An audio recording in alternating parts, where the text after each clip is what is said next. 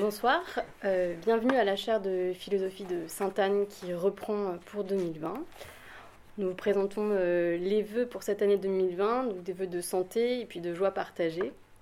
Et euh, nous vous souhaitons aussi des, des, moments de pause, comme ce soir, deux heures de temps, de temps à autre, pour prendre le temps de se placer dans un rythme particulier, un rythme totalement humain, qui est celui de la pensée, de sa lente élaboration et allant de ces transformations souterraines de nos êtres et de nos êtres ensemble. Il me revient la chance cette année d'organiser ce cycle de conférences, compréhension contemporaine du sujet, perspective pour la psychiatrie. Et je remercie Cynthia Fleury et le professeur Raphaël Gaillard pour cette carte blanche. Bien sûr, je remercie aussi toutes les oratrices et les orateurs qui ont accepté de participer. Je dois dire que nous sommes chanceux de pouvoir écouter ces philosophes qui nous guideront dans des textes pas forcément faciles d'accès. Donc la thématique de ce cycle, c'est compréhension contemporaine du sujet, perspective pour la psychiatrie, et je vais essayer d'en donner rapidement un rationnel. Il me semble que nous passons un peu trop vite sur les postulats sous-jacents de notre culture contemporaine, en médecine et dans le soin en général. Ce sont des postulats forts sur ce qu'on appelle l'individu, et qui semblent, par leur définition de postulat, aller de soi. Je ne vais pas expliciter tous ces postulats et encore moins les lever dans cette introduction, mais je vais signifier ce qui, me tourmentant, m'ont poussé à organiser ce séminaire. De qui parle-t-on au juste? Quelle est cette figure du sujet, de l'individu? Et ce qui est-il vraiment singulier?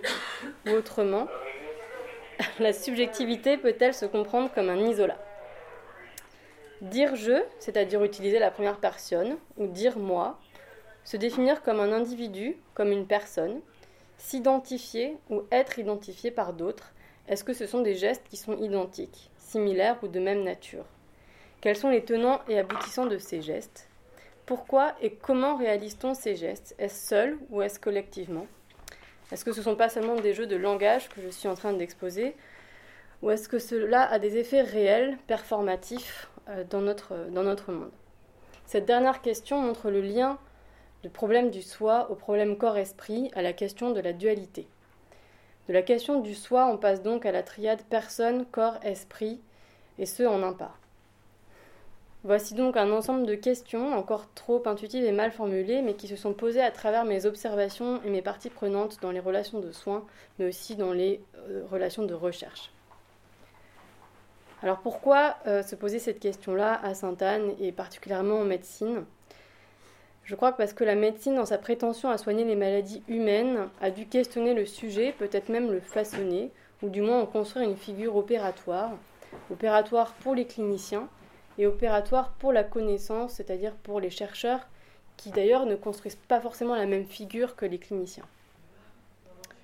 Et parce que les troubles psychiques atteignent les émotions, les pensées et les comportements de celui qui en pâtit, parce que ces composantes sont justement celles qui nous fabriquent psychiquement et socialement. Les troubles psychiques ébranlent l'individu dans son rapport aux autres et à soi. Que ce soit la psychiatrie, la psychologie clinique ou la psychanalyse, bref, les disciplines qui veulent prendre en charge la souffrance proprement humaine, elles ont été contraintes d'élaborer plus ou moins explicitement des théories du sujet sur lesquelles s'appuie le soin, conçu comme un art, et leur connaissance scientifique explicative. De son côté, la philosophie du sujet poursuit ses explorations et ses découvertes. Et je crois beaucoup en l'importation des concepts d'une discipline à l'autre pour voir différemment et peut-être pour trouver ou découvrir. C'est le pari difficile des rencontres pluridisciplinaires et encore plus de l'interdisciplinarité. Ça demande d'être capable d'écouter l'autre, d'engager des efforts de traduction constants, bref, d'adopter une posture d'humilité. Je crois que la réussite de ces rencontres réside notamment dans notre capacité à endosser ce type de posture, à écouter la pensée d'autrui, à savoir lui donner crédit, à l'accompagner pour se l'approprier et pour en développer une critique qui soit enrichissante pour tous. L'idée de ce séminaire, c'est donc de demander aux philosophes où ils en sont de leurs travaux sur le sujet et sur la subjectivité, pour voir comment renouveler nos questionnements en psychiatrie en particulier, mais je pense que cela peut être utile aussi pour la médecine de façon générale. Donc ce cycle s'articule en six séances, c'est un lundi par mois du mois de janvier au mois de juin. Le programme est en ligne sur le site de la chaire, euh, donc c'est l'année 3 de la chaire de philosophie à Sainte-Anne. Les séances sont captées et mises à disposition avec un, un cours délai à peu près d'une semaine sur ce même site. Donc ça commence aujourd'hui avec Anthony Ferreira qui va nous présenter un texte de Karl Popper qui s'intitule Le soi et son cerveau. C'est un texte des années 70 qui a été traduit seulement l'an dernier en français. Voilà. C'est un texte compliqué et assez singulier dans l'œuvre de ce philosophe, qui est plutôt connu pour être un philosophe des sciences plutôt qu'un philosophe euh, de l'esprit. Rapidement sur les autres séances, nous aurons du coup le 3 février Monin Gérardin Laverge qui nous parlera du récit de soi. C'est un livre de Judith Butler qui pareil est beaucoup plus connu comme philosophe du genre que comme euh, philosophe euh, de la subjectivité. Le 2 mars, Elodie Boissard qui parlera, qui présentera sur le mythe de l'intériorité. Donc c'est un, euh, livre immense de, Jacques Bouvresse. Le 20 avril, c'est Vincent Descombes lui-même qui viendra nous présenter une partie de son livre Le parler de soi. Donc, il a une pensée, euh, un philosophe contemporain très connu qui a écrit sur la question de la subjectivité de la première personne. Le 11 mai, c'est Alexandre Gascoin qui viendra présenter Les sources du moi, la pensée de, Charles Taylor, qui est un philosophe peut-être un peu moins connu en France, philosophe canadien. Et enfin, le 22 juin, c'est Artaud Charpentier qui présentera un texte non traduit de John Dewey. Donc John Dewey, c'est un philosophe euh, américain connu pour euh, sa philosophie de l'opinion publique, plutôt une philosophie politique, et qui a écrit un livre qui s'appelle euh, Human Nature and the Conduct, dans lequel en fait émerge sa théorie du sujet de la subjectivité. Donc pour ce soir, Anthony Ferreira, qui est doctorant à Paris 10 dans le laboratoire d'Institut de recherche philosophique, il travaille sur l'addiction dans le cadre de sa thèse sous la direction de Denis Forest, qui est professeur de philosophie à Paris 1. Auparavant, il a été doctorant, il a eu, il était doctorant en neurosciences, il a son doctorat de Paris 6 et il a travaillé aussi sur l'addiction en neurobiologie. Et il va donc euh, on ne peut pas être mieux placé que lui pour euh, essayer de réfléchir à l'articulation entre biologie et philosophie. Et donc, euh, je lui ai proposé de, lire ou de relire ce texte euh, de Karl Popper dans sa version française et de nous aider à, en décrypter euh, le sens, à l'inscrire dans une histoire de la pensée philosophique. Et, ensuite, on discutera ensemble ben, de, ce qu'on peut en tirer pour, pour la psychiatrie. Voilà, la parole est à toi. Eh ben, merci. Ben, bonjour déjà. merci de m'avoir proposé de participer à ce séminaire euh, sur un livre très étonnant en fait que personne ne cite en philosophie de l'esprit du tout. Et, euh, je suis pas loin de penser qu'il y a de bonnes raisons d'ailleurs, mais bon, vous verrez. Euh, c'est un livre extrêmement étonnant. Je pense qu'il est très important de le lire.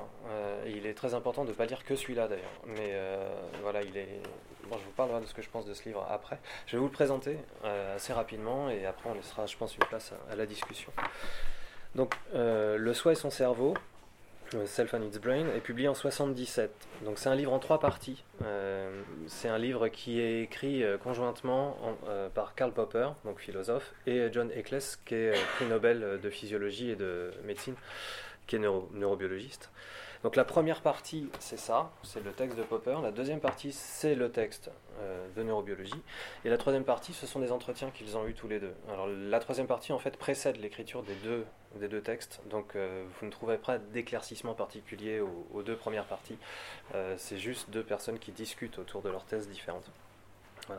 Euh, pour la petite histoire, en fait, euh, qui a eu son prix Nobel en 63, le doit en partie à ses interactions avec Popper. Euh, il défendait une vision de la synapse, une transmission synaptique était une transmission électrique. En fait, il y avait deux théories possibles. Il y avait la transmission chimique et la transmission électrique, et Eccles était plutôt du côté de l'électricité. Et euh, suite à ces discussions avec Popper, Popper lui a conseillé de ne pas essayer de monter des expérimentations pour prouver sa théorie, mais plutôt d'essayer de la casser, en fait, de la falsifier. Euh, ça tient aux positions de Popper sur ce qu'est la science, euh, c'est-à-dire un ensemble de théories falsifiables. On reconnaît la science au fait qu'on peut justement casser les théories qu'on propose, et c'est ça qui fait avancer la science. C'est ce qu'a fait Eccles. on l'a un peu pris pour un fou dans son laboratoire, et moralité, il a effectivement cru réussir à falsifier sa propre théorie et a fait progresser la théorie adverse et il a eu un prix Nobel pour ça. Euh, donc c'est une forme de démarche scientifique assez euh, qui est restée dans l'histoire en fait comme euh, justement l'utilisation de de l'expérience pour falsifier les hypothèses plutôt que d'essayer de les prouver. Donc les deux hommes vont décider de publier ce livre commun en 77 sur la thématique des rapports corps-esprit. Donc la première partie qui est celle de Popper est celle dont je vais parler ici et qui a été traduite donc en français en 2018 euh, dans cette collection euh, dans la rue d'Ulm. Euh, donc Eccles et Popper ont une position un peu particulière, c'est qu'ils sont pluralistes, dualistes pour Eccles, c'est-à-dire qu'ils croient en l'existence du corps et de l'esprit comme deux réalités différentes. Popper, on verra que c'est un peu plus compliqué, en fait, il n'est pas dualiste, il est, il est, plutôt ternariste, en fait, il crée trois mondes différents. Donc les deux, en fait, revendiquent l'existence d'un esprit qui serait pas réductible à la matière et renouvellent en quelque sorte ce qu'on appelle le dualisme cartésien dont vous avez dû entendre parler et qui est plutôt euh, le chiffon rouge qu'on agite aujourd'hui en philosophie de l'esprit, c'est-à-dire que la philosophie de l'esprit s'est construite en grande partie contre euh, le dualisme cartésien depuis déjà l'époque de Descartes. Donc, ce dualisme cartésien qui est complètement tombé en désuétude, en fait, Popper va essayer de le, renouveler. Alors, il ne le défend pas en tant que tel, hein, il va essayer de construire euh, dessus. Euh, et euh, contre le monisme, c'est-à-dire le, fait d'accepter qu'il n'y a qu'une seule réalité, que corps et esprit, en fait, il n'y aurait qu'une seule substance, entre guillemets, ou pas de substance, justement, verra débat, qui est plutôt à cette période hégémonique et qui l'est toujours aujourd'hui. Donc Ecclès, d'un côté, revendique une forme de pensée religieuse, Ecclès est croyant, il assimile l'esprit et âme immortelle. Sa perspective dualiste est beaucoup plus classique en fait que celle de Popper. Euh, Popper, lui, se définit comme agnostique et agnostique tendance athée, ce qui est assez étonnant en fait quand on, a une position dualiste comme ça. Donc c'est ça qui rend l'intérêt en fait. Euh, euh, de son texte. Et c'est surtout euh, quelqu'un qui a un très fort intérêt pour la science, parce qu'il est philosophe des sciences, et qui connaît très bien la science aussi. Donc ça rend sa position extrêmement originale, assez surprenante, et euh, pour citer euh, une expression d'Alain Boyer qui présente le texte, euh, qui fait la préface de ce texte-là, ce texte-là fait que, je cite, des matérialistes tout à fait affables piquent des colères homériques rien qu'à l'évocation de ce livre. Et effectivement, ce livre est extrêmement polémique, parce que la thèse de Popper est anti-matérialiste, et plus directement anti-physicaliste. Alors, le physicalisme étant dans sa dimension une doctrine qui prétend pouvoir expliquer, ou au moins en droit pouvoir réduire euh, tout ce qui existe à la physique. Donc c'est une modernisation du matérialisme. Le matérialisme soutient que ce qu'on connaît, l'univers, en fait, est constitué de matière et que tout phénomène est la conséquence d'interactions physiques. Donc le matérialisme s'oppose traditionnellement au dualisme, notamment le dualisme dans son acceptation cartésienne. C'est donc un monisme, monisme, un seul, une seule réalité, alors que le dualisme pose deux réalités. Donc, ce monisme euh, du matérialisme, il n'y a qu'une seule substance matérielle et pas deux, euh, l'esprit et la matière, comme défendu par Descartes. Donc Popper reprend l'idée du, du, dualisme cartésien là où les critiques euh, de ce dualisme l'ont laissé, et reprend l'idée de l'existence réelle de l'esprit, un esprit qui ne serait pas réductible à la matière. Donc cette question, en fait, prend place dans la question du mind-body problem, le problème corps-esprit ou esprit-corps. On utilise esprit beaucoup en français. Les anglo-saxons vont dire euh, euh, mind, spirit, soul, etc. Utilisons esprit pour pas, pas se mélanger. Euh, c'est généralement comme ça qu'on traduit.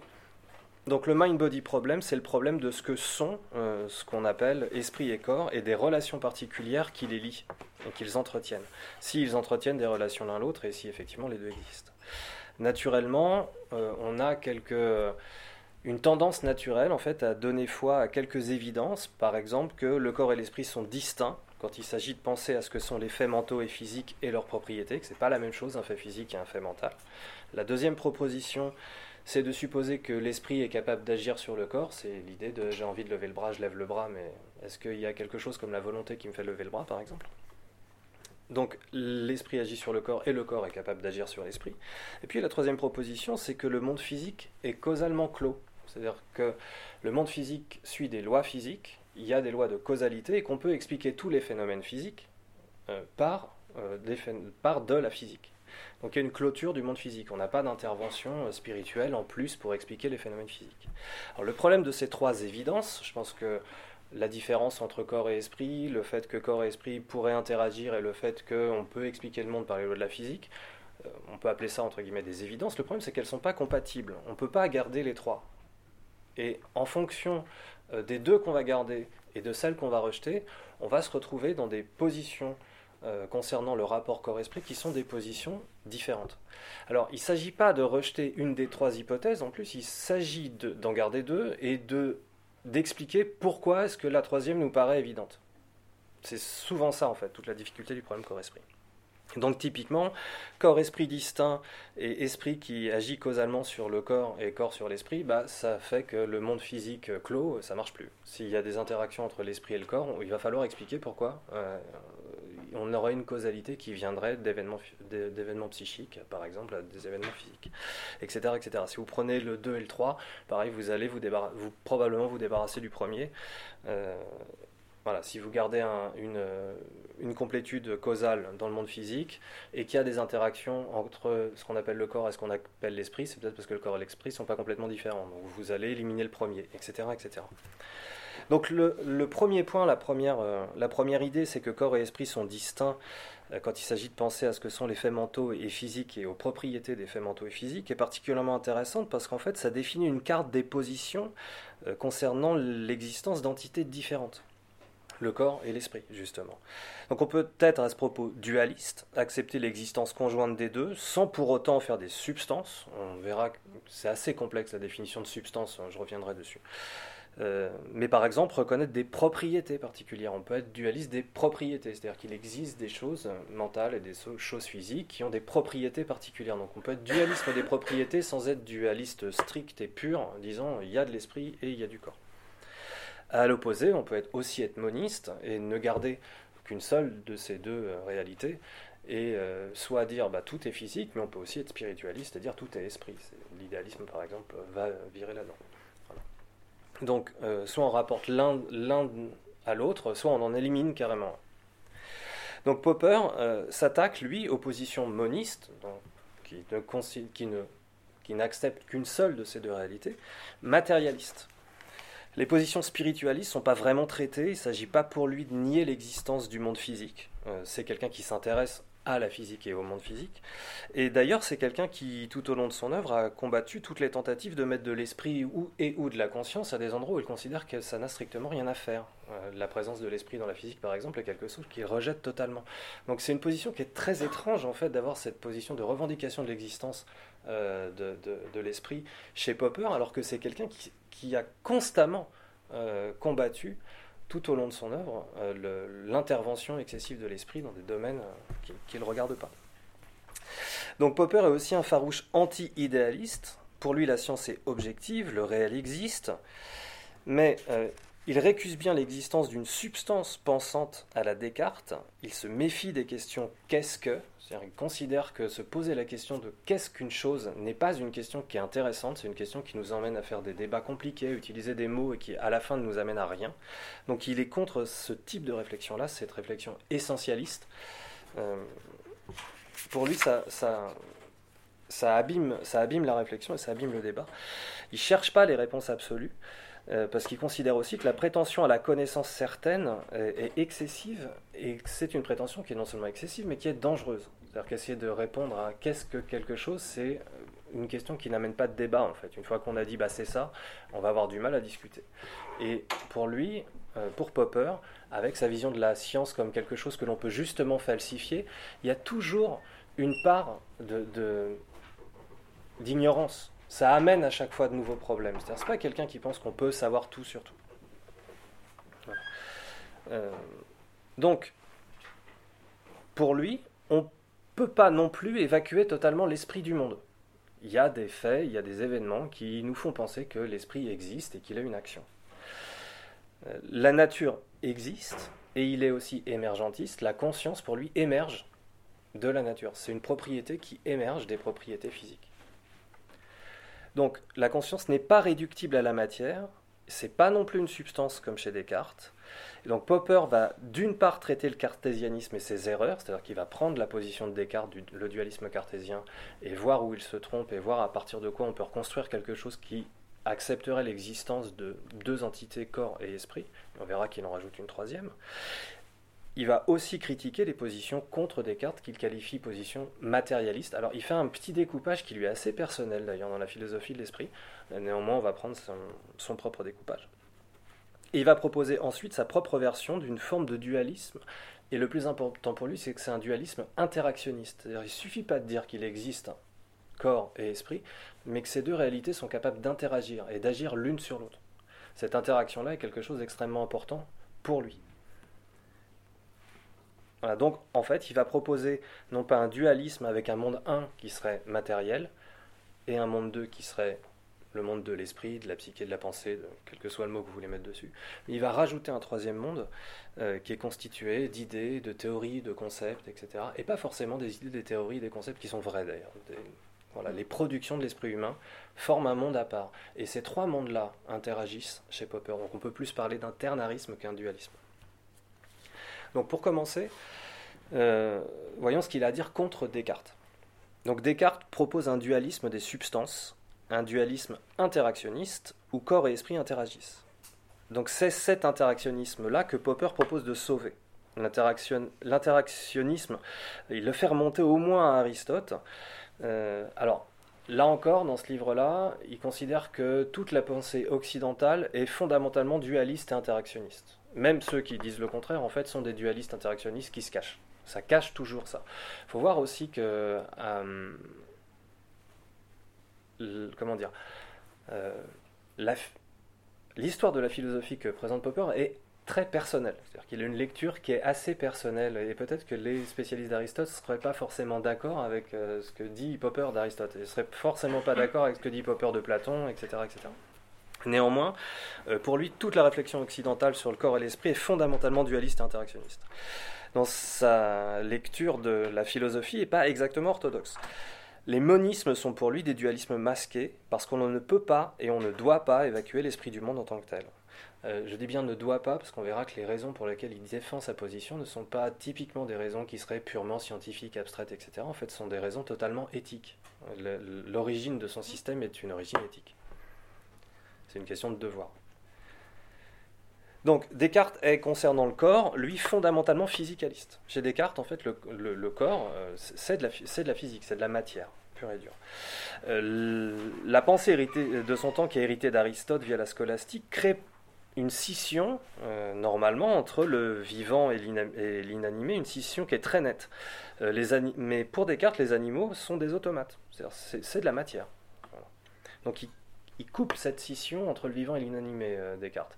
Euh, ce qui peut lui poser des problèmes vis-à-vis de la pensée de son temps, d'ailleurs. Euh, Descartes est toujours un auteur qui est très compliqué à lire parce qu'il s'avance assez masqué, en fait. Il dit. on peut, il y a un, très beau livre qui est sorti, malheureusement, j'ai oublié. Je crois que c'est. Ah, je voudrais pas dire bêtise.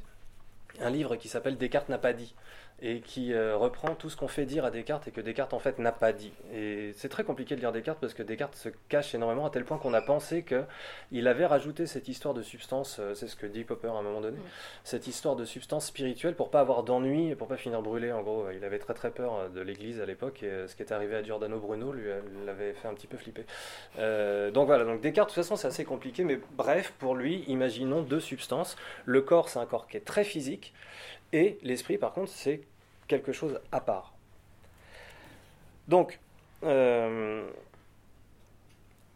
les animaux sont donc des automates qui sont soumis à une causalité mécaniste qui repose sur la poussée. L'image du monde physique de Descartes, c'est l'image d'une table de billard en fait. Les boules, la, causalité chez Descartes, c'est ça, c'est une boule qui va taper l'autre et qui va engendrer un mouvement. Euh, on n'est plus du tout dans les formes de causalité aristotélicienne, etc. Je ne sais pas si vous êtes familier avec ce genre de pensée, mais typiquement la cause finale euh, qui, serait la raison pour laquelle on tend vers, c'est-à-dire une cause qui serait après euh, l'événement, pour lui ça n'existe pas en fait. La cause est toujours antérieure en fait à, l'effet chez, euh, chez, Descartes. Donc il rejette toutes ces formes de causes-là. La seule causalité qui existe, c'est les uniques causes efficientes, c'est-à-dire ce qui provoque un mouvement. Donc le corps humain pour Descartes n'échappe pas à cette vision mécaniste, sauf en ce qui concerne son mouvement volontaire. La particularité de l'homme, pour Descartes, c'est que lui, il possède une âme, en plus des animaux. Donc un esprit immatériel, et en cela, il est le seul être réellement vivant, en fait, quasiment pour Descartes. Donc là où le corps physique est défini par son étendue dans l'espace, euh, il faut voir la physique de Descartes comme de la géométrie en fait. On définit la substance physique, on définit la matière comme quelque chose qui prend de la place dans l'espace. Euh, l'esprit, lui, est inétendu. Il est une substance différente. Le dualisme de Descartes est un dualisme des substances qui repose sur des définitions essentialistes. Qu'est-ce que sont les choses? Et là, en l'occurrence, ce sont des choses différentes, de nature différente. Donc on répond à des questions qu'est-ce que, euh, question donc de la nature des choses. Euh, et quand Descartes propose, vous connaissez cette histoire du doute cartésien, etc., donc d'où ça vient, quand Descartes propose de douter, il en arrive à montrer qu'on peut douter de tout, en fait. On peut douter de tout sauf du fait qu'on est en train de douter. C'est-à-dire qu'avec le doute, on peut en arriver à nous débarrasser de la matière, on peut se débarrasser de notre corps, on peut douter de l'existence de la matière et de l'existence de notre corps, mais on n'arrive pas à, se débarrasser de l'existence de notre esprit, parce qu'on est quand même là, ici et maintenant, présent, en train de douter. Donc, il reste bien quelque chose, et ce quelque chose est différent du corps que j'ai déjà évacué. Donc, euh, on peut se débarrasser de notre corps, mais pas de notre esprit, et ce qui revient à peu près au même chez Descartes, de notre conscience. Il faut voir que l'esprit chez Descartes est, conscient. C'est sa définition, c'est sa faculté première. Et, donc, il y a une nature différente entre corps et esprit pour Descartes. L'esprit est conscient et c'est sa qualité nécessaire en tant que substance. C'est comme ça qu'on va la définir. Donc, l'esprit, c'est quelque chose d'inétendu et qui est conscient. Le corps, c'est quelque chose qui est étendu dans l'espace et qui n'est pas conscient. Descartes, sa particularité, c'est qu'il est aussi interactionniste. Il pense que ces deux, ces deux réalités-là agissent l'une sur l'autre. Donc le corps va agir sur l'esprit et réciproquement. Et cette supposée interaction va causer la perte du, en fait, la perte du cartésianisme parce qu'elle va être très difficile à justifier. Donc selon Popper, là je le cite, en essayant de combiner la doctrine de l'immatérialité de l'âme et de l'interaction avec un principe mécaniste et moniste de la causalité physique, cette histoire de boule de billard, Descartes a créé une difficulté entièrement nouvelle et totalement superflue. Donc il va sauver en gros le dualisme interactionniste en disant le problème de Descartes en fait c'est sa vision de la causalité. C'est comment il explique que les choses agissent sur les autres. C'est ça qui fait que son système ne tient pas et c'est pour ça qu'on l'a rejeté. Donc dans un premier temps, Descartes va localiser son âme inétendue dans la glande pinéale. Vous connaissez ce système-là ou pas? Je pense que je vais passer vite alors. Non, Donc, il... tout le monde n'est pas euh, psychiatre ou neuroscientifique. Ah, je vais passer vite, mais en parlant lentement. On fait comme ça. Où est-ce que c'est la glande pinéale? Alors, la glande pinéale, c'est quelque chose qui se passe euh, par là. Dans le cerveau. Je vais pas vous le montrer. Donc voilà, pour lui, euh, c'est le siège de l'interaction. Euh, on va modifier à cet endroit-là le flux des ce qu'il appelle les esprits animaux. Alors c'est juste un terme, en gros, un fluide. Popper à un moment donné va dire que si on remplace ça par les signaux électriques euh, des neurones, on n'a plus trop de problèmes d'ailleurs avec l'interactionnisme cartésien. Enfin, en tout cas, plus, plus les problèmes de physique. Donc ces esprits animaux agissent sur le corps de la même manière que l'âme agit sur eux dans le système mécaniste cartésien par poussée. Or, comment est-ce que dans cette optique, on va pouvoir faire interagir deux substances de nature opposée. Il y en a une qui est inétendue et l'autre qui est étendue. Et bah, cette euh, substance inétendue va avoir beaucoup de mal à pousser l'autre. Euh, ils ne sont pas de la même nature. Et de la même manière, comment on explique que le matériel peut agir sur l'âme? Et il y a une grosse difficulté là en termes de, de, causalité. Donc Descartes lui pense que l'âme change le sens du flux en fait des esprits animaux au niveau de la glande pinéale. Alors euh, sans faire de la mécanique pure et dure et de la physique ici, en fait, euh, il pense que c'est un flux, donc c'est un corps en mouvement, les esprits animaux, et que si on change le sens des flux, ça aura donc un effet différent sur les parties du corps avec lesquelles c'est connecté, mais qu'on va garder ce qu'il appelle la quantité de mouvement, et que donc ça ne pose plus de problème physique. Voilà prouvé notamment par Leibniz que ça fonctionne pas comme ça. En fait, le sens du mouvement est important. Euh, Leibniz parla, parlera du moment, etc. Je ne sais pas si vous vous souvenez de vos cours de physique de première ou de terminale, mais euh, voilà, vous vous souvenez des trucs qu'on lançait, on les faisait choquer, on faisait les vecteurs. Donc euh, la direction du mouvement importe et ça va casser en partie. C'est une des raisons qui vont casser le cartésianisme. Donc les difficultés soulevées par l'interaction dans ce cadre théorique euh, vont mener à dépasser le cartésianisme et d'autres propositions que Popper considère comme matérialistes, physicalistes, vont apparaître et vont délaisser l'interaction ou une différence de nature entre corps et esprit. C'est-à-dire qu'il y a deux solutions, comme on n'arrive pas à rendre compte de cette interaction dans le système causal. Soit on dit, bah, ok, il y a deux réalités, mais elles, elles n'interagissent pas. Or, Popper veut sauver l'interactionnisme. Ou alors, ok, ça interagit, mais donc c'est pas deux réalités. On revient à l'histoire des trois propositions dont je vous parlais tout à l'heure en fait. Hein. C'est-à-dire euh, comment est-ce qu'on arrive à sauver nos trois, nos trois intuitions et laquelle on jette et comment est-ce qu'on justifie qu'on la jette alors que ça nous paraît quand même assez évident. Donc pour renouveler l'interactionnisme, Popper va s'attaquer aux conceptions essentialistes de Descartes, c'est-à-dire à ces questions qu'est-ce que? Et à son critère de vérité. Alors le critère de vérité est un des critères de vérité de Descartes qui repose sur la perfection divine et qui fait qu'on ne se trompe pas quand on a une intuition claire. Dieu ne nous, nous, tromperait pas, comme Dieu est, parfait. Et bon, euh, si on a une intuition claire, on ne peut pas se tromper. Ça, c'est un des critères de vérité de Descartes, et Popper dit ce critère de vérité, là, il ne marche pas, on ne peut pas utiliser ça. Euh, et donc, euh, il va s'attaquer aussi à sa vision de la causalité mécaniste euh, qui clôt le monde physique, c'est-à-dire qu'à partir du moment où la causalité fonctionne sur un système de boules de billard, on peut expliquer tous les phénomènes physiques avec ça, et le monde physique est clos, et on ne voit pas bien comment pourrait interagir un esprit là-dessus. Et tout ça, pour lui, en fait, ça vient de sa définition essentialiste de la matière et du corps comme étendue. Euh, il fait remonter la causalité mécaniste à Démocrite et aux atomistes grecs. Mais avant de s'intéresser à ce que va faire euh, Popper pour justifier un pluralisme interactionnisme, on va voir ce qu'il a à dire assez rapidement sur les matérialismes et les critiques, c'est-à-dire en gros les critiques des critiques de la théorie de Descartes. Donc Popper va distinguer quatre matérialismes différents. Il différencie pas matérialisme et physicalisme. Euh, donc sur ces quatre, il y en a trois qui vont défendre un monde physique fermé en termes de causalité, mais qui admettent l'existence de processus mentaux, de la conscience. Donc il n'y a pas d'interaction directe. Euh, il n'y a pas d'interaction directe entre le, avec le monde, entre le monde physique et la conscience. Donc ils vont sauver le principe de fermeture causale du monde physique, ce que Popper appelle le monde 1, c'est-à-dire c'est le monde... Euh.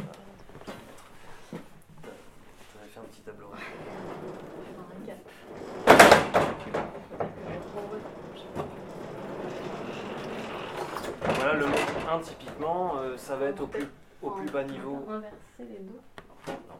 Au plus bas niveau, les atomes d'hydrogène et hélium, les éléments, euh, les éléments de la matière un peu plus lourds, euh, les organismes vivants, tout ça c'est le monde 1 en fait, c'est le monde de la matérielle en fait, c'est le monde dans lequel on vit.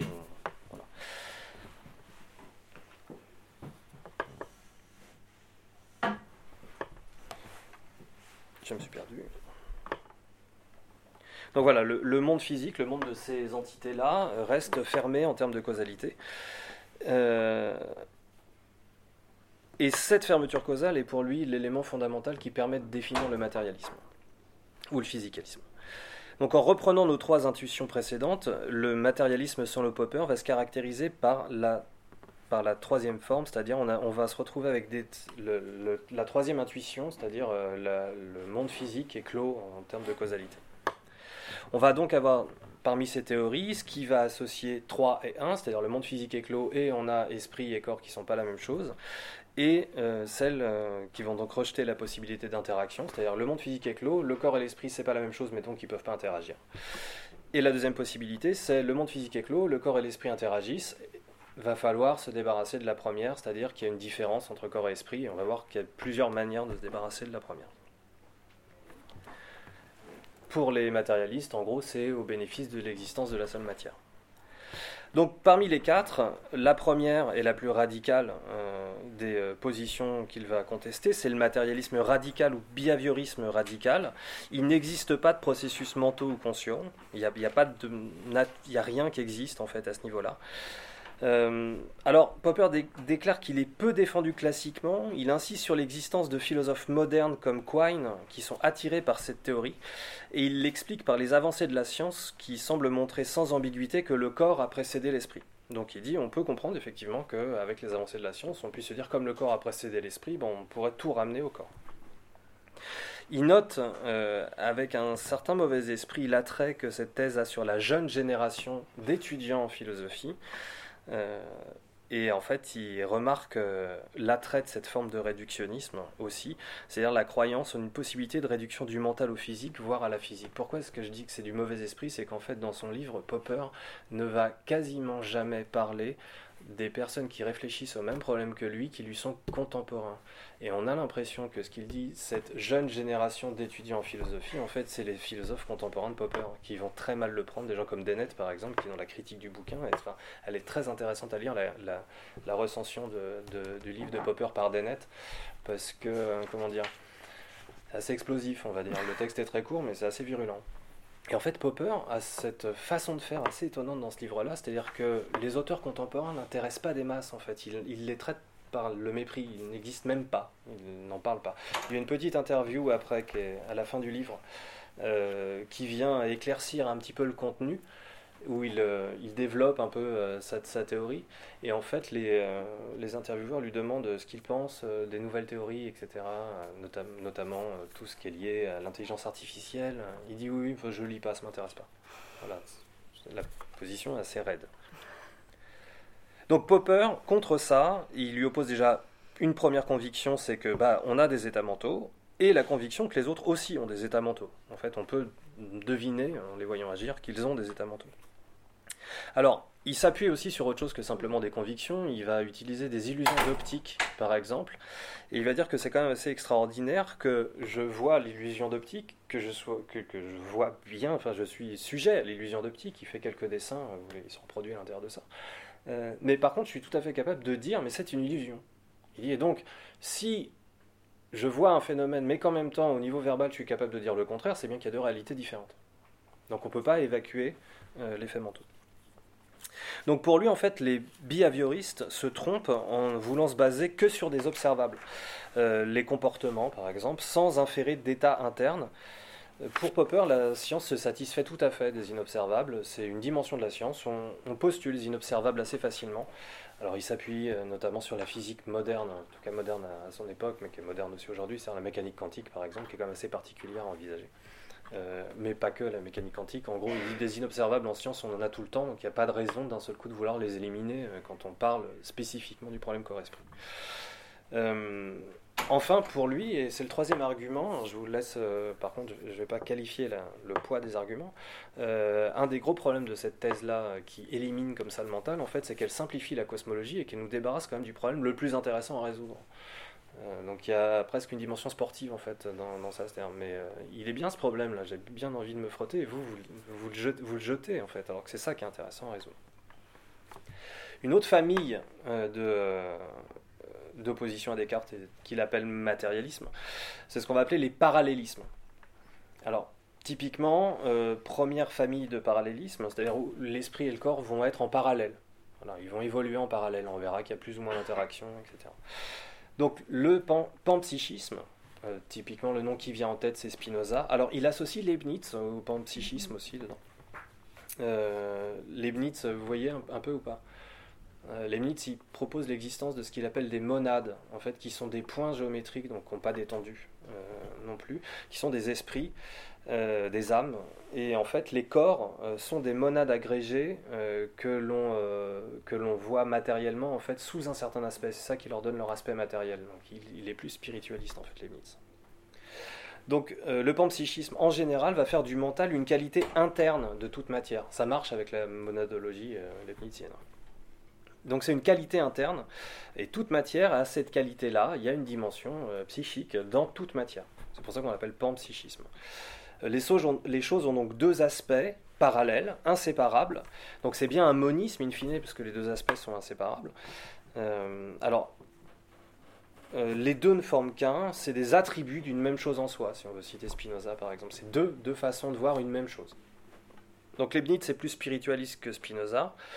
Il partage avec euh, le matérialisme radical selon Popper l'adage qu'il n'y a rien de nouveau sous le soleil, c'est l'adage de l'Ecclésiaste et c'est quelque chose qu'il contre lequel il se bat. Euh, d'ailleurs, si vous voyez, en fait, il y a une, une progression en fait. C'est-à-dire que dans le monde 1, on part des atomes d'hélium et d'hydrogène, et puis on va former des euh, atomes un peu plus complexes, et ces atomes plus complexes vont former des molécules, et puis ces molécules vont former des organismes vivants, etc. Donc une complexification et donc il y a bien du nouveau sous le soleil en fait pour Popper. Et ce qu'il reproche euh, au parallélisme et notamment au panpsychisme et euh, à, l'illuminativisme qu'on a vu avant, c'est que justement pour eux il n'y a rien de nouveau sous le soleil en fait. Il y a de la matière et point barre.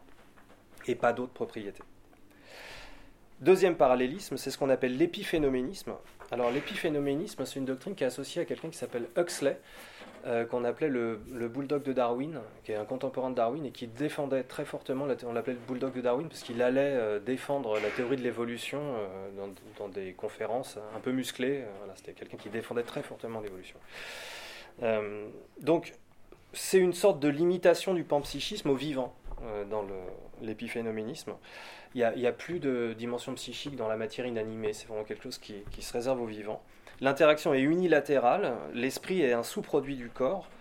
Euh, on dissout un peu, alors un peu à la Hume aussi, je ne sais pas si vous connaissez un peu euh, Hume. Euh, l'esprit devient une sorte d'agrégat de mes, de mes sensibilités. Voilà, donc il n'y a plus réellement d'esprit en tant que tel.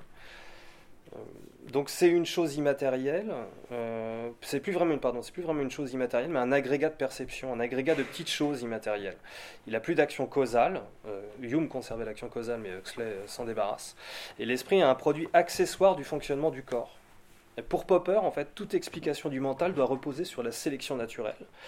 Or, son argument, c'est que rien pour lui ne permet d'expliquer la présence de l'esprit si on lui enlève toute fonction biologique de survie il ne voit pas comment quelque chose d'accessoire pourrait subsister ainsi. Donc il oppose Darwin à Huxley en disant bah, l'épiphénoménisme, en gros, il existe quelque chose qui est l'esprit, mais s'il n'a aucune interaction, il ne sert à rien. C'est-à-dire, en gros, si c'est juste qu'il se passe quelque chose au niveau de la matière et qu'en même temps il se passe quelque chose au niveau de l'esprit, mais qu'en fait on pourrait l'enlever, ça changerait pas grand-chose, il dit mais c'est contre euh, la théorie de l'évolution. Alors c'est à mon avis une très mauvaise interprétation de l'évolution. Euh, je suis pas sûr que l'évolution dise qu'on ne conserve que les caractères euh, utiles.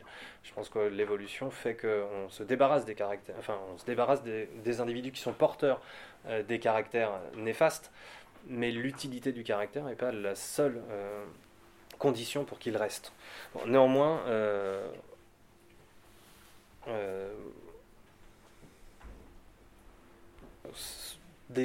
lutter contre l'épiphénoménisme en, interprétant uniquement la survivance des caractères utiles me semble pour moi un contresens. Bref, il explique que euh, c'est pas logique en fait. L'épiphénoménisme rend pas compte de ce qui se passe et qu'on comprend pas comment quelque chose d'aussi compliqué que l'esprit pourrait exister alors que ça sert à rien. On peut l'entendre en fait dans ce sens-là.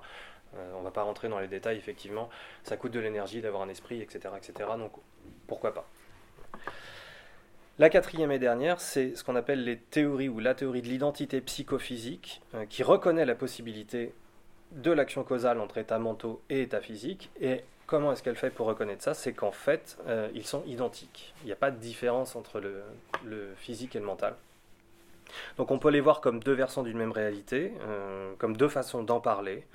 il y a plusieurs versions de cette identité. Il y a un état mental, c'est ce qu'on appelle l'identité des types, un état mental pour un état euh, cérébral, et l'identité qu'on dit token ou occurrence, euh, une occurrence correspond à une autre occurrence.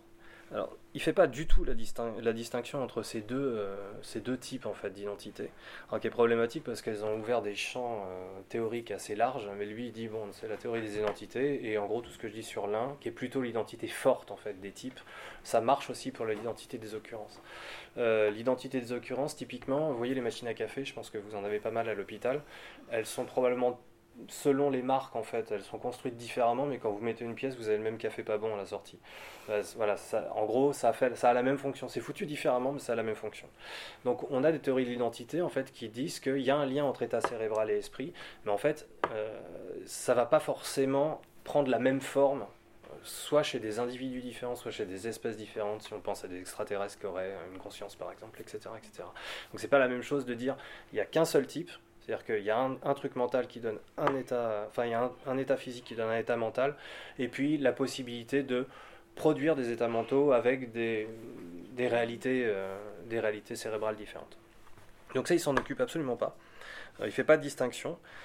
Et euh, en fait, il va reprocher à l'épiphénoménisme, donc le fait d'avoir euh, juste euh, bah, l'esprit au-dessus ou la conscience au-dessus d'états cérébraux, mais qui n'a pas d'utilité particulière. pour lui, ça rejette l'interaction donc esprit-corps. Il va reprocher à l'identité psychophysique de pas la permettre en fait réellement. Il n'y a pas réellement pour lui d'interaction entre esprit et corps parce qu'il n'y a plus d'esprit. c'est la même chose pareil, il y a toute une littérature théorique sur ça, et effectivement, on a l'impression qu'en fait, on n'a pas l'impression qu'il les a pas lus, parce qu'il en cite quand même quelques-uns vite fait, et connaissant le bonhomme et euh, l'histoire qu'il y a derrière, et puis sa, grande culture et sa façon d'en parler, il les a probablement lus, mais il veut juste pas en parler, en fait, ça l'intéresse pas, il dit non, mais tout ça, c'est... Voilà, il n'y a, pas suffisamment de différence entre corps et esprit, et si vous faites suffisamment de différence, alors vous êtes dualiste, donc euh, votre théorie ne marche pas. Euh, donc, pour Popper, les théories vont soit tomber du côté de l'épiphénoménisme, euh, si elles sont plutôt matérialistes, soit vers le panpsychisme, si elles sont plutôt spiritualistes. Donc, en gros, toutes ces théories de l'identité, en fait, on peut les recaser dans d'autres catégories. Euh, ce sont des hypothèses qui ne tiennent pas. Donc, il y a un argument commun qui permet, de, pour Popper, soi-disant, de casser en fait ces théories-là. il est exposé dans un des deux articles que j'ai trouvé en français sur ce texte-là, un article écrit par Joël Dolbeau, et en gros, c'est un argument qui, euh, qui, qui pèse en fait sur la façon dont on peut penser des normes de rationalité.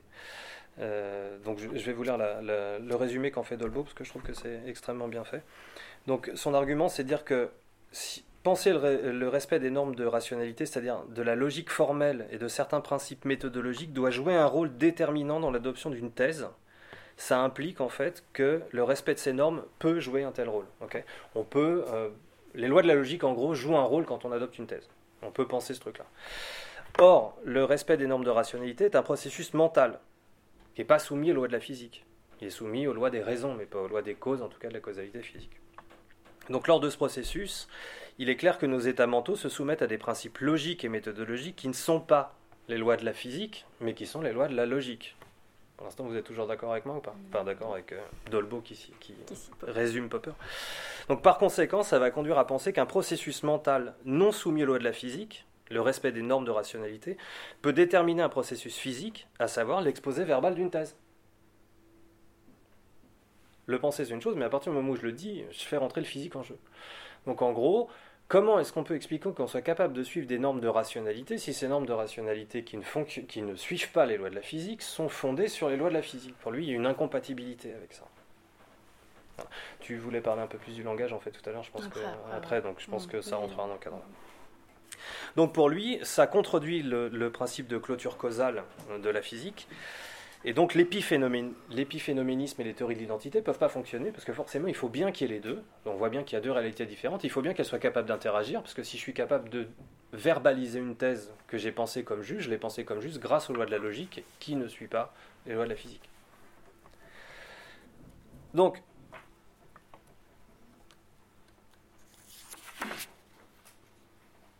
Bon, aujourd'hui, en fait, on est plutôt sur ces thèses-là, en fait. C'est plutôt les thèses qui sont défendues en philosophie de l'esprit hein, moderne.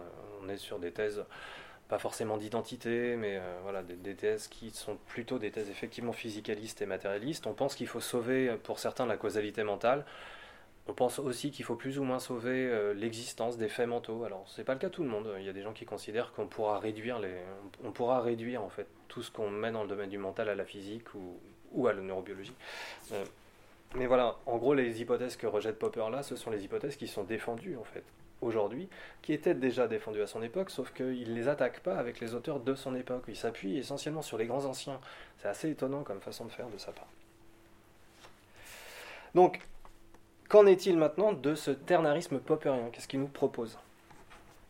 Donc, il propose, lui, un interactionnisme, une forme de dualisme, on va voir qu'il est rénové, euh, il abandonne la clôture physique du monde, c'est-à-dire que le, monde, euh, la clôture causale du monde physique pour lui est une erreur, en fait, elle ne doit pas se penser comme ça.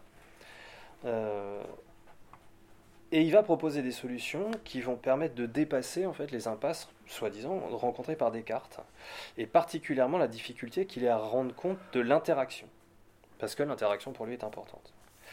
Et pour ça, il a besoin d'un troisième monde et en ça, il est plus strictement dualiste. Il est ternariste, ou euh, quel que soit le mot que vous voulez mettre dessus. Donc comment est-ce qu'il va sauver l'interactionnisme?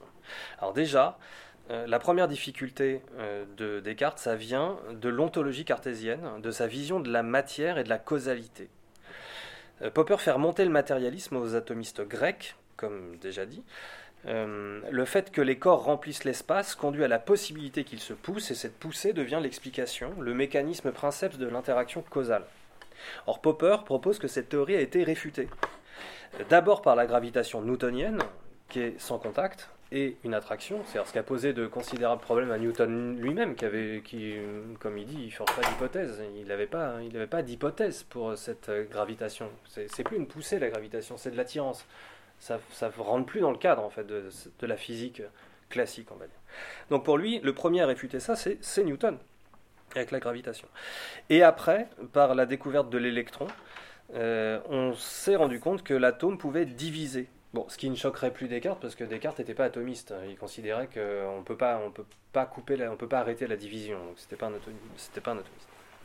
Mais là encore, la solution matérialiste va être de déplacer la plus petite unité de matière de l'atome à ses constituants. C'est-à-dire qu'aujourd'hui, effectivement, on n'a plus cette image de l'atome comme grain de matière unitaire. On a tous euh, cette image que bah, dans l'atome, il y a d'autres petits grains qui forment l'atome, etc..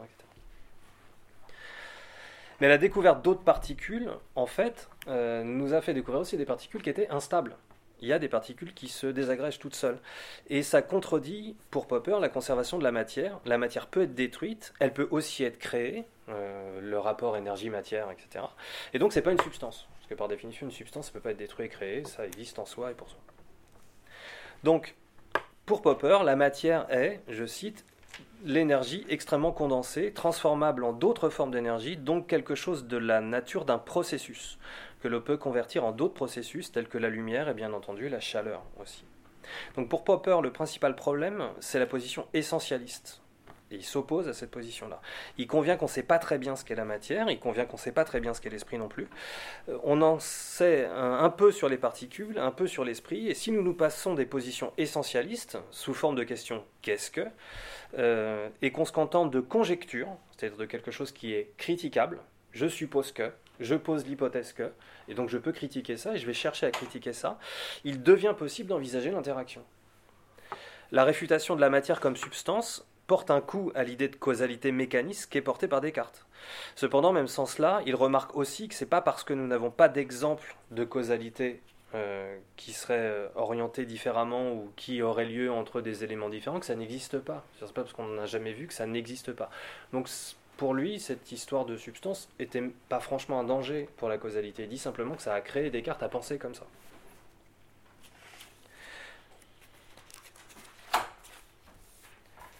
Donc, le premier pas consiste à renoncer à la notion de substance. L'univers est pour Popper un ensemble de processus changeants. Je cite, La théorie physique de la matière n'est plus matérialiste. Elle devient maintenant une théorie de la matière, une théorie qui explique la matière en supposant des entités non matérielles, quoique certainement pas mental. C'est-à-dire qu'il fait aussi très attention de ne pas mettre du, psychisme dans la matière. Donc voilà, on ne sait plus trop ce que c'est que la matière, en tout cas c'est plus une substance. Pour Popper, en fait, on voit un phénomène, c'est que le matérialisme a réussi à se transcender lui-même dans la physique. Cette idée de transcendance, c'est une idée qui est fondamentale. La capacité d'autodépassement, à produire à partir d'une chose une autre chose, euh, va à l'encontre de la phrase de l'Ecclésiaste que je vous citais tout à l'heure, rien de nouveau sous le soleil. Et euh, pour Popper, cette phrase-là est le mantra réellement des matérialistes, et Popper, lui, est émergentiste, c'est-à-dire que dans la matière, il apparaît systématiquement des nouvelles choses, avec des nouvelles propriétés, et on ne peut pas forcément expliquer ces propriétés par les propriétés des éléments en dessous. je dis bien pas forcément, parce qu'évidemment, comme il s'intéresse à la science, il n'est pas complètement contre le réductionnisme. Mhm. Il sait bien qu'il y a des possibilités de réduction. Par contre, il est contre la réduction totale d'un élément, d'un niveau supérieur à un niveau inférieur. Donc le petit tableau qui a été fait là, en fait, vous voyez, hydrogène, hélium, on constitue des éléments plus lourds, on va constituer des molécules ensuite, ça va constituer la vie, etc. Et tout ça, en fait, cet élément-là a des propriétés que ça n'a pas. Et ça, ça a des propriétés que ça n'a pas. Et en fait, on verra qu'on va pouvoir monter en fait, dans les niveaux comme ça et traverser différents mondes avec Popper. Donc c'est ce qu'on appelle l'émergentisme, bon, qui n'est pas quelque chose qui devrait trop vous surprendre, parce que c'est assez, assez courant aujourd'hui. On va voir ce qu'il en fait.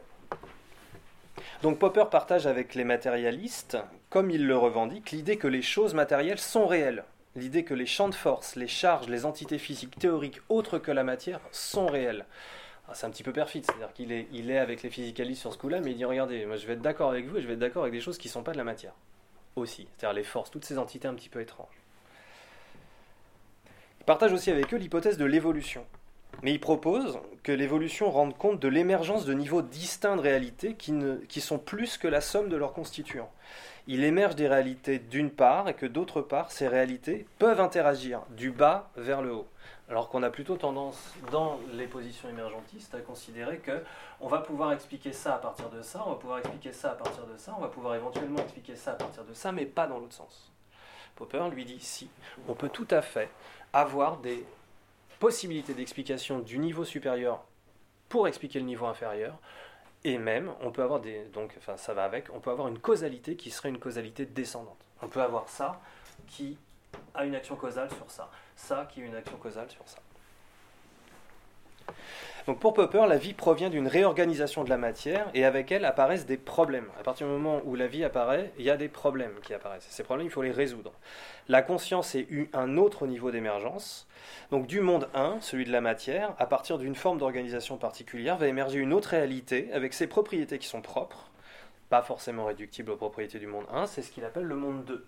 Donc la capacité de ressentir, donc la conscience animale, puis la conscience de soi et de la mort, ça c'est le monde 2. Donc c'est typiquement ce qu'on aurait rangé dans la catégorie esprit, si on regarde les théories euh, mind-body problem euh, typiques à la Descartes, etc. Donc l'esprit est une disposition émergence. Donc l'émergence de l'esprit apporte l'intentionnalité, les buts.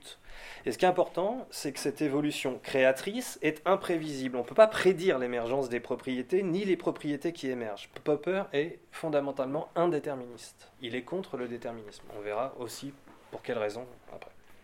Donc l'émergence est soumise aux critiques du déterminisme, de l'atomisme et des théoriciens des, potentialités, qui sont trois façons de s'opposer en fait à la théorie de l'émergence. Donc contre les déterministes, Popper s'attaque à Laplace. Que ça vous dit quelque chose, Laplace Voilà, donc il s'attaque euh, à un, scientifique du XVIIIe siècle, de la fin du XVIIIe, pour euh, s'opposer au déterminisme.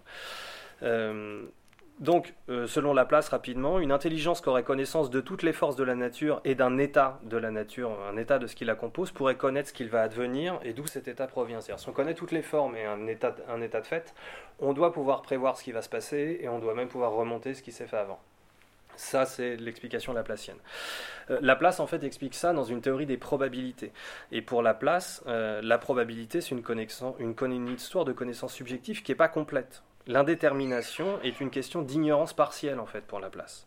Mais pour Popper, en fait, la physique moderne suggère l'existence de probabilités objectives, de choses qui sont réellement que probables et pas certaines, d'événements hasardeux.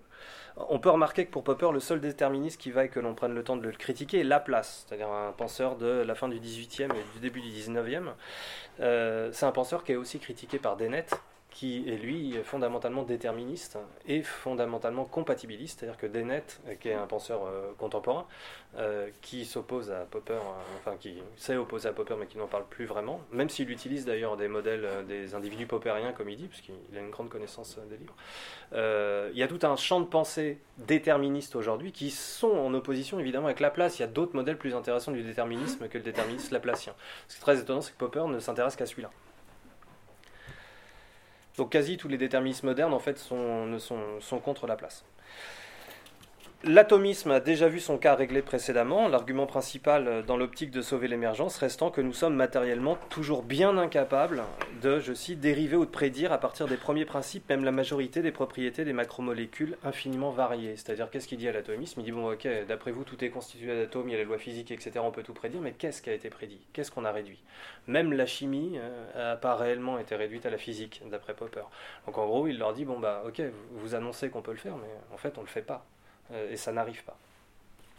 Quant à la théorie des potentialités, euh, c'est une théorie qui dit que tout est déjà contenu en germe à l'intérieur de tout. Euh, en gros, si une propriété nouvelle émerge, c'est que ce qui constitue cette propriété contenait en germe déjà les dispositions pour faire émerger ces propriétés. Ça renvoie directement au panpsychisme. Donc, c'est encore la physique moderne qui sert en principe d'argument contre le déterminisme, les explications probabilistes remplaçant les explications déterministes. l'argument là-dessus euh, euh, tient en fait euh, la tendance des éléments radioactifs à se, désintégrer en fait spontanément. Il y a des lois de désintégration, on ne peut pas dire exactement quand ni quoi, mais on sait que ça va se désintégrer avec des lois qui sont strictes. Donc on est dans le probabiliste plus que dans le déterministe. Donc la probabilité qu'un atome donné se retrouve dans une molécule organique est quasi nulle. On peut pas tirer d'explications, on peut tirer des explications probabilistes qu'à partir du moment où la probabilité s'éloigne encore de zéro. Donc on n'avait aucun moyen, et on n'a aucun moyen de savoir aucun moyen de prévoir une émergence. C'est-à-dire qu'un atome ici, pour qu'il se retrouve dans de la matière organique là, un atome quelconque dans l'univers, pour qu'il se retrouve dans de la matière organique, sa probabilité est nulle, absolument nulle.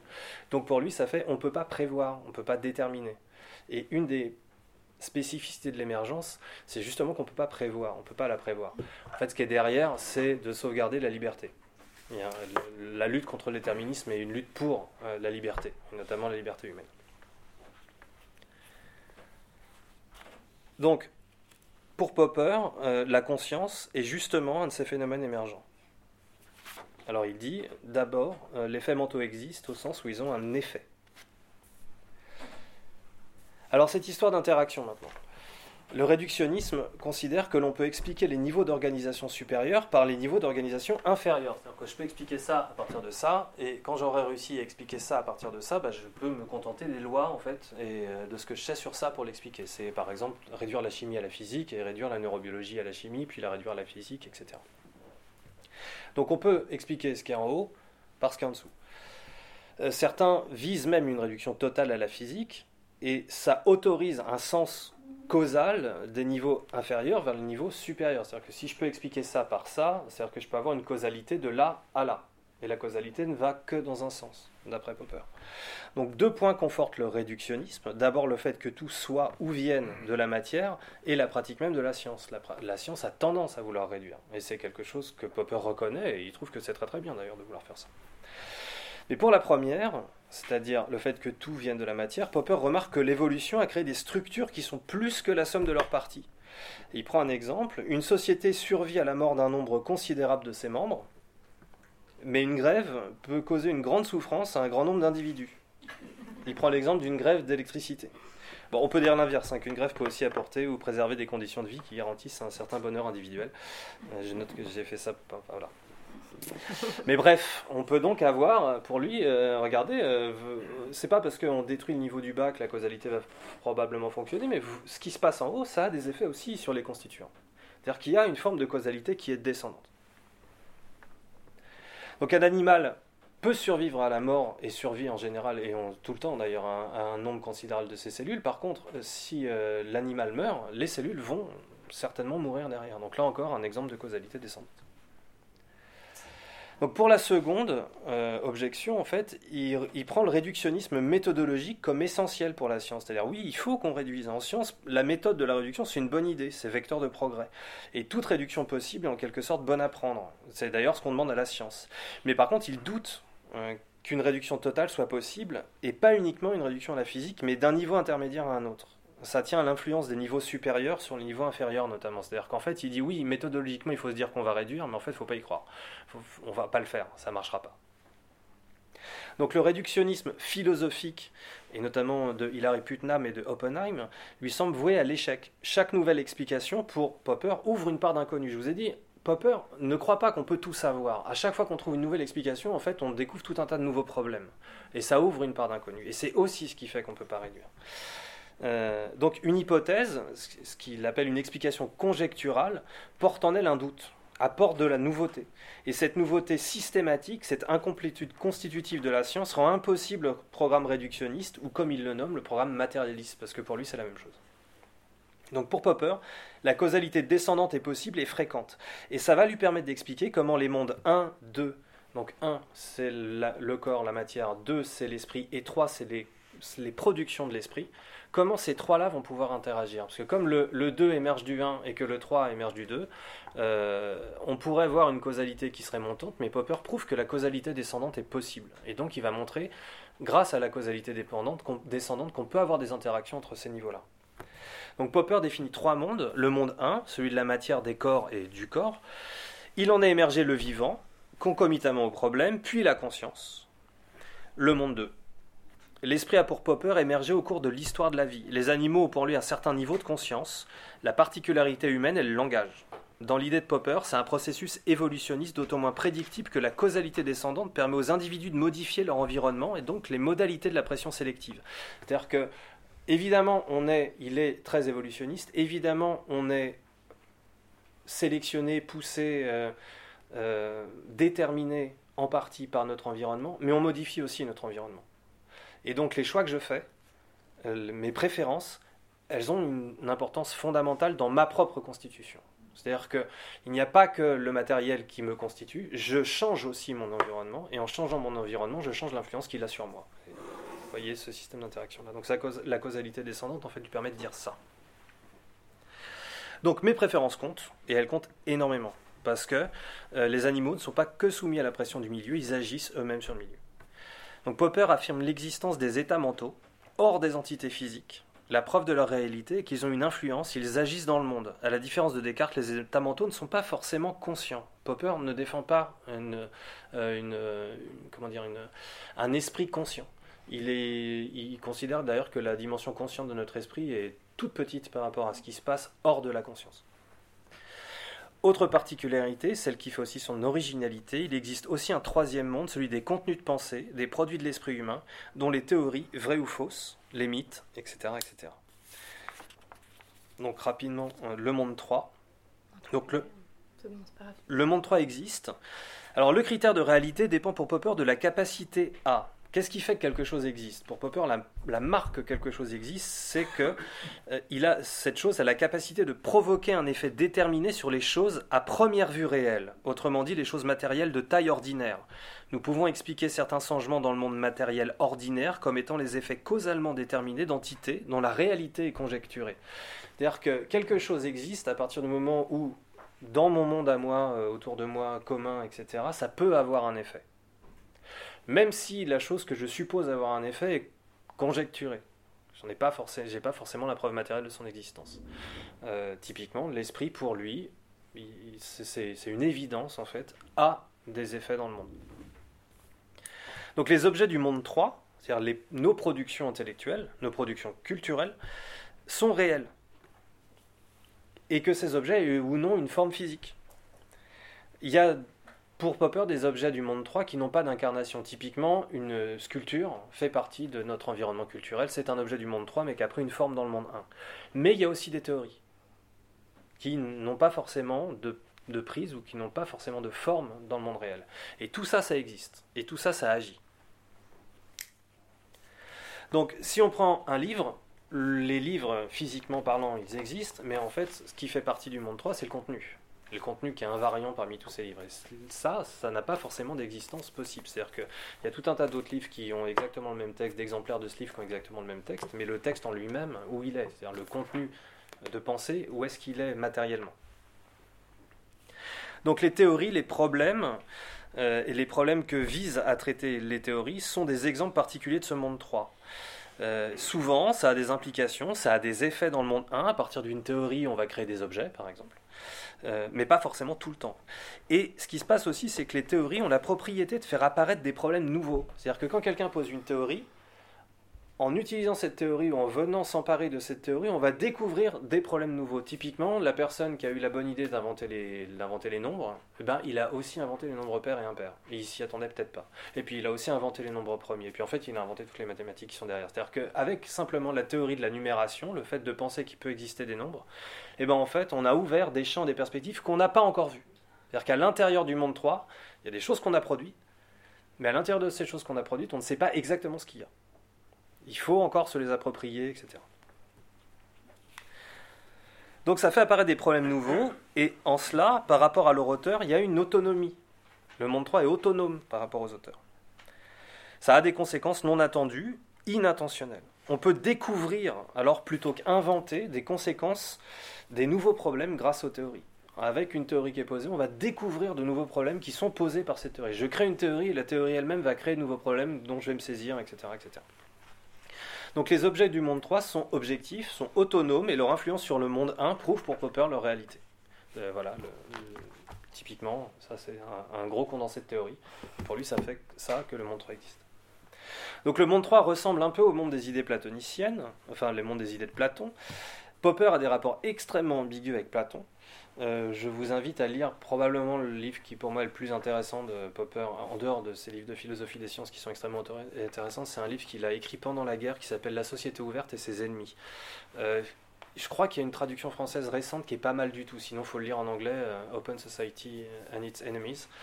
Euh, et euh, notamment, il parle, il, parle de Platon à l'intérieur de ça. Il en fait à la fois le plus grand, probablement, des philosophes et le père du totalitarisme. C'est-à-dire le type qui s'est trompé tout le temps, mais qui se trompe. Il est meilleur quand il se trompe que quand les autres ont raison, en gros. Donc, il a des rapports avec Platon qui sont très, très ambigus. si vous voulez vous amuser un petit peu, lisez ce qu'il a à dire sur Hegel. Ça, c'est très, très drôle. Voilà, euh, là, là on rigole un peu. Euh, donc voilà, donc Popper est un adversaire de l'idéalisme sous toutes ses formes. C'est pour ça qu'il critique Platon dans ce livre-là, c'est pour ça qu'il critique euh, Hegel énormément, etc. etc. en fait, son monde 3 est bien constitué d'objets abstraits, mais ce n'est pas des essences. C'est pas un essentialiste Popper. On y trouve des théories fausses, ce qui ferait euh, dresser les cheveux sur la tête de Platon si on imaginait que dans le monde des idées il y ait des théories fausses par exemple. Donc c'est pas exactement le monde des idées platonicien. Et avant tout, le monde 3 est constitué de création humaine. Ce sont les hommes, c'est notre esprit qui crée euh, le monde 3. Donc en ce qui concerne la façon qu'on a de les appréhender, il n'y a pas d'organe perceptif, intellectuel, euh, qui permettent une, par une intuition infaillible d'en rendre compte. C'est ce que je disais déjà avec Descartes, en fait, et c'est ce que dit déjà Platon. C'est-à-dire qu'on n'a pas cet organe dans l'esprit qui permet de prendre contact avec le monde des idées, on ne se trompe pas, etc. Ça, ça n'existe pas. Euh, on a bien une intuition pour Popper, mais elle est limitée et elle est faillible. en fait, on les appréhende comment? On les appréhende par la pratique, on les reconstruit. C'est-à-dire que quand on les prend, on les refait, on les réforme, on les reforme. Cette même capacité à les créer, c'est-à-dire la capacité qu'on a à créer les théories, c'est la capacité, c'est la même qui nous permet de les appréhender. C'est-à-dire que c'est le même mécanisme de créer une théorie et de comprendre une théorie, d'appréhender une théorie. En fait, c'est quelqu'un qui n'est pas du tout dans l'apprentissage par répétition, mais qui est dans l'apprentissage par la pratique. Il faut faire. Donc on pratique. Euh, la perception, est une histoire de théorie, c'est une histoire d'essai et d'erreur. On apprend à sélectionner dans l'environnement ce qui nous intéresse, on reconstruit l'image, la perception visuelle notamment, en fonction de ce que nous savons de ce qui nous entoure. L'apprentissage de la perception se fait de manière automatique et naturelle par essai et erreur. Et pour le monde 3, cet apprentissage est social. On apprend le monde 3, on découvre le monde 3 grâce à nos relations sociales. L'archétype de l'apprentissage du monde 3, c'est le langage. Euh, c'est pour lui l'apprentissage le, plus fondamental en fait. C'est l'apprentissage, euh, le, princeps. Là où notre tendance à apprendre le langage est génétiquement déterminée, c'est-à-dire que naturellement on va avoir tendance, on a une tendance à apprendre le langage. Les, enfants ont une tendance à apprendre à parler, euh, une tendance naturelle. Elle conduit en fait cette, cette tendance génétiquement déterminée à dépasser sa propre fonction en nous permettant de nous sociabiliser et d'accéder au monde 3. Parce que l'apprentissage du langage, il est social. C'est-à-dire que j'ai une tendance à apprendre, mais j'ai besoin des interactions sociales pour apprendre. Et donc, grâce à ça, je vais dépasser ma tendance. C'est-à-dire que je dépasse mon niveau biologique pour en arriver euh, à, l'appréhension du monde 3. Donc la fréquentation des objets du monde 3 fait évidemment appel aux propriétés et objets du monde 2, c'est-à-dire tout ce qui est de l'ordre des processus mentaux. La perspective, l'intuition de nouveaux problèmes induit une réflexion. Le monde 3 agit sur le monde 2, c'est-à-dire que prendre une théorie ou un problème, bah, ça me fait réfléchir. Réfléchir, c'est un processus du monde 2. Euh, et en retour, le monde 2 modifie le monde 3, c'est-à-dire qu'une fois que j'ai réfléchi, je vais créer des objets du monde 3. Et on le modifie en appréhendant les objets. Et en plus, ça peut provoquer l'incarnation de ces objets du monde 3 dans le monde 1. Donc on a une interaction entre ces trois mondes. Alors, le monde 3 contient des outils pour modifier le monde 1, des outils appréhendés par des processus mentaux du monde 2.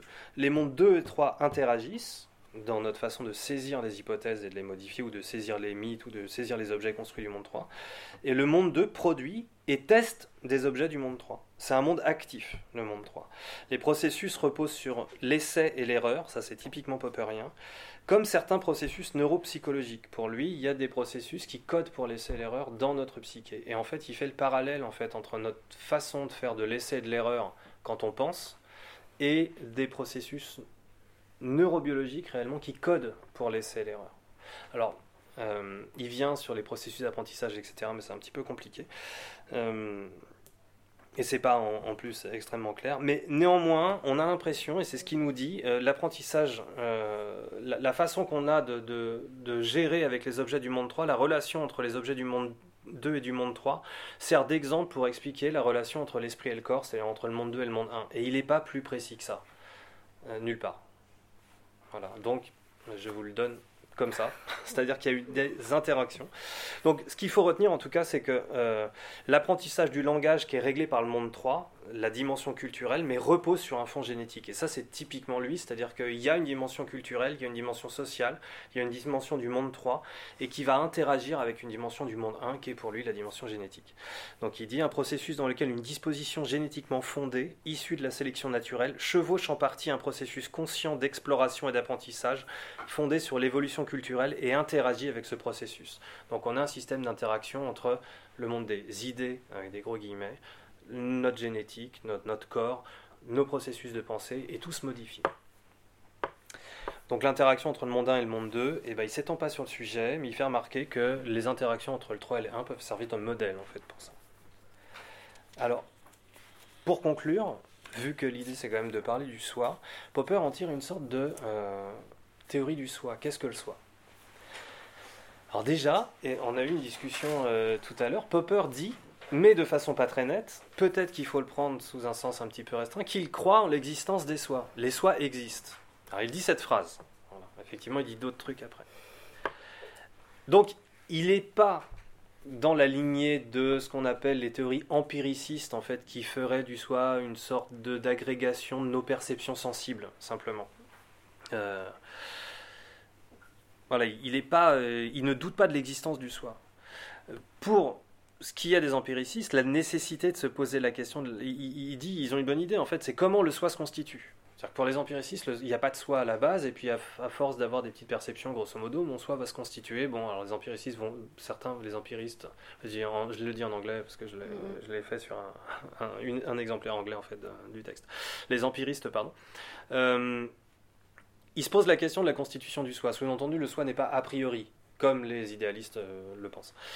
Euh, donc avec eux, il est d'accord pour dire qu'il faut se poser la question de la constitution du soi. Et cette constitution, elle est sociale, elle est dans l'interaction avec les autres, elle est dans l'interaction avec les objets du monde 3, elle est, voilà, le soi se constitue, en fait, se construit. Mais par contre, il ne doute pas de son existence. Et euh, il est aussi euh, d'accord avec les rationalistes à la Descartes ou à Kant qui disent il existe le soi, mais par contre, la grosse différence, c'est que pour lui, le soi n'est pas a priori, c'est-à-dire qu'il n'y a pas un soi qui existe avant toute chose. En fait, le soi, c'est quelque chose qui se construit. On devient soi. On devient un soi. Donc ça se constitue. On apprend à devenir soi. Donc, il ne veut pas poser la question de qu'est-ce que le soi. C'est ce qu'il dit au départ. Euh, donc il veut s'intéresser uniquement au développement et à ses fonctions. Donc le soi va se constituer sur la base de dispositions innées, grâce à des interactions avec le monde 3. La constitution du soi est sociale, passe par des apprentissages comme le langage et les interactions avec autrui. L'apprentissage de soi passe par devenir soi, par faire, par développer des théories sur soi notamment et sur tester des théories sur soi. Parce que grâce au monde 3, euh, on peut devenir nous-mêmes objet de critique. On peut devenir nous-mêmes objet de pensée critique qui fait qu'on peut changer. Pour ça aussi qu'il est contre le déterminisme. C'est-à-dire que pour lui, euh, la spécificité humaine, c'est d'être capable de revenir sur ce qu'on est, sur ce qu'on fait, et de se changer, d'avoir un regard sur soi. Donc typiquement, euh, il prend l'exemple de l'enfant. L'enfant voit des objets, il distingue dans ces objets des personnes, et puis il apprend ensuite lui-même qu'il est lui-même une personne, et c'est comme ça que petit à petit il va se constituer en tant que personne, puis en tant que soi. Popper parle de l'image renvoyée à l'enfant par le miroir que constitue la conscience que les autres ont de lui. La réponse que fait l'enfant à un sourire, et probablement les réponses qu'on fait nous-mêmes d'ailleurs au sourire, aux risettes d'un enfant, euh, tient à une, probablement à une relation innée, c'est-à-dire que naturellement on a une réponse particulière au sourire de l'enfant, et naturellement le sourire de l'enfant est une réaction innée, et euh, naturellement sa réponse à nos propres sourires est probablement quelque chose qui est inné et qui tient du, monde 1, ne sont pas moins pour lui la première pas, la première entrée dans le monde 3, parce que euh, pour lui, l'approbation a une dimension culturelle. Le fait d'approuver ou de désapprouver quelque chose, c'est du culturel. Donc en fait, ce sont des, dispositions innées qui vont faire prendre pied à l'enfant dans le monde 3, découvrir qu'il est une personne et à partir de là, dépasser sa propre constitution biologique, on va dire, ou sa propre existence en tant qu'animal. Donc ensuite, il faut apprendre aussi la temporalité, etc. Et ça encore, c'est l'inscription dans le monde 3. Donc ce qui est important à retenir, c'est que si on crée les contenus du monde 3, ces contenus nous créent, nous modifient, nous façonnent en tant que soi, en tant que nous, en tant que moi. Donc le moi est dépendant du monde 3. Pour finir, Popper pense que la métaphore du fantôme dans la machine de Gilbert Ryle, vous voyez ou pas? Gilbert Ryle en fait a écrit un livre qui euh, va contre le Ghost in the Shell, contre le fantôme dans la machine en fait, euh, qui est donc un livre qui est un livre dit euh, behavioriste contre l'existence de l'esprit, etc. En gros, il dit il n'y a pas de fantôme dans la machine. Le petit théâtre cartésien, en gros, où, où il y aurait cette espèce d'homonculus qui regarderait, c'est-à-dire mon esprit qui regarderait ce que je suis en train de faire et qui prendrait des décisions, etc. Tout ça, non, il n'y a pas besoin de ça en fait. Il n'y a pas de fantôme. Bah, Popper, il dit bah voilà, le soi, lui, c'est un très bon petit fantôme dans la machine. Il trouve que la métaphore, elle est très très bonne en fait. Et c'est pour ça que son livre s'appelle Le soi et son cerveau. C'est qu'en fait, en, nous constituant nous-mêmes grâce à nos interactions sociales, etc., en étant capable de prendre des décisions par rapport à nous-mêmes, en fait, on en vient à piloter notre propre vaisseau corporel. Et c'est-à-dire que c'est pas le cerveau qui a un soi, c'est bien le soi qui a un cerveau. C'est le soi qui agit sur le cerveau. Et c'est justement cette capacité à nous prendre nous-mêmes en fait pour des objets de pensée critique qui nous différencie des animaux pour Popper. Je vais m'arrêter là, je pense que le reste pourra aller dans la discussion. C'était la critique du livre. non, vas-y, fais la critique du bah, livre. Très rapidement. Euh, en fait, l'origine de la pensée de Popper, elle est éthique. Euh, Popper ouvre le, livre sur Kant et euh, sur la nécessité qu'il y a à la nécessité morale de traiter les autres comme des fins en soi. Et en fait, ce qui est très étonnant, c'est qu'il construit une théorie des rapports corps-esprit, donc qui est aujourd'hui considérée comme faisant partie de la philosophie. Euh, c'est vraiment un pan de la philosophie analytique, c'est de la philosophie faite science en fait, c'est de la science qu'on essaie d'expliquer les rapports, etc. Lui, il part sur un a priori. C'est-à-dire que le premier a priori, c'est il faut considérer les autres comme des fins en soi. Et c'est un a priori éthique. Vraiment, il ne faut pas oublier ça, c'est-à-dire que son, son point de départ, c'est un point de départ éthique. Il n'est pas sur un point de départ de découverte scientifique, etc. Pas uniquement. Et toute sa construction, elle se fait autour de ça. Euh, donc son opposition au programme matérialiste, en fait, pour lui, elle vient de là. Et c'est ce qu'il explique en fait au tout début, c'est que si on considère les, si on suit le programme matérialiste, on va considérer les humains comme des machines. Et les machines, ça se remplace. Les machines, ça a une valeur. Et plus il y a de machines, moins ça vaut quoi que ce soit. Popper a une sorte d'obsession pour la surpopulation dans ce livre-là. Il la cite deux, trois fois. On ne sait pas, en 77, je sais pas. Peut-être une période troublée en 77 où on était trop nombreux. Euh, ouais.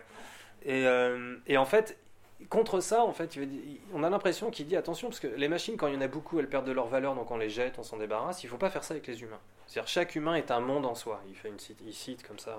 Euh, voilà. Euh, voilà. Il faut, il, y a une dimension éthique qui est extrêmement forte. Donc l'humanisme popperien le conduit à penser l'interactionnisme. Mais alors ce qui est très étrange, c'est qu'il dit les matérialistes nous emmènent à nous concevoir comme des bouts de matière, en gros des bouts de viande, et qu'à ce, moment-là, bah, ça va nous enlever toute valeur en tant que personne.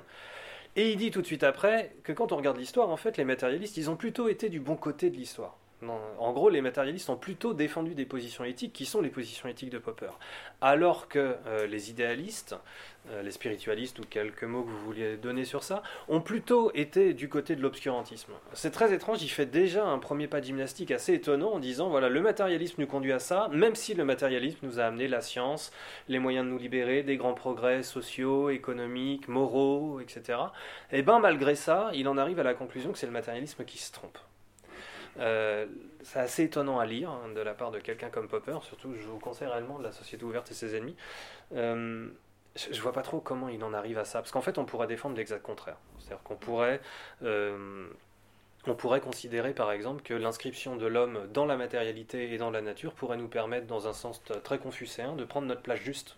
Et que prenant notre place juste dans la nature, en arrêtant de se voir comme étant une sorte de d'entités extra-naturelles qui auraient tous les droits sur la nature, ça nous permettrait peut-être, avec toutes les problématiques écologiques aujourd'hui, mais pas uniquement, ça nous permettrait peut-être de développer des positions éthiques qui seraient beaucoup plus justes.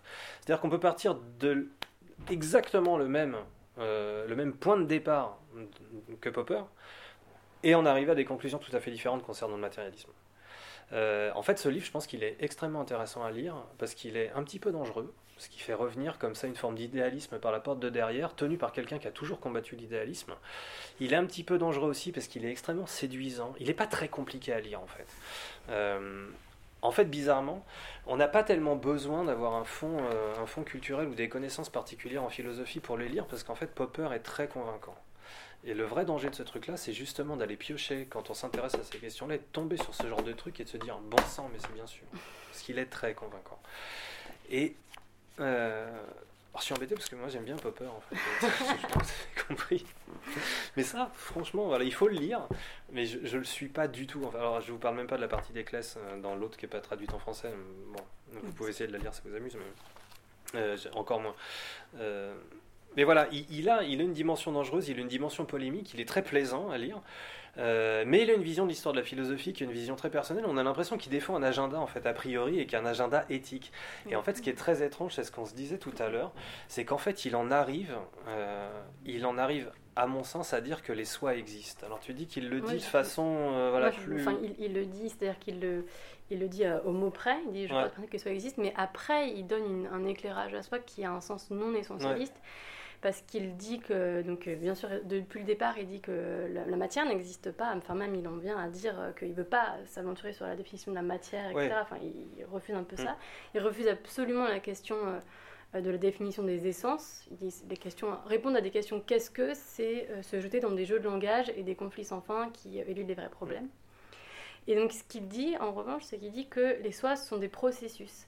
Parce qu'en fait, pour lui, je crois que ce qu'il définit par essence, c'est le fait qu'il y ait une fixité au sens vraiment platonicien, c'est-à-dire une entité préexistante, prédéterminée, où tout est joué et plus rien ne bouge, enfin une sorte d'immobilisme en fait. Et c'est ça qui réfute. Il veut laisser justement dans l'aspect processuel une marge de liberté, enfin un jeu vraiment au sens euh, physique du terme, pour, euh, bah, pour des propriétés euh, émergentes et ça, il le dit juste dans les trois lignes qui suivent. Quoi. Alors, ce qui est très étonnant, voilà, c'est que sur un tout petit paragraphe qui est à la fin du bouquin, euh, on en arrive à des discussions comme ça. C'est-à-dire que quelqu'un qui est contre les questions qu'est-ce que, qui est contre l'essentialisme, etc., dit attention, il ne faut pas essentialiser, etc. Puis il dit les soi existent. Et les soi existent en soi, quasiment. Et puis après, le petit paragraphe d'après, il dit c'est une vision un peu essentialiste du soi.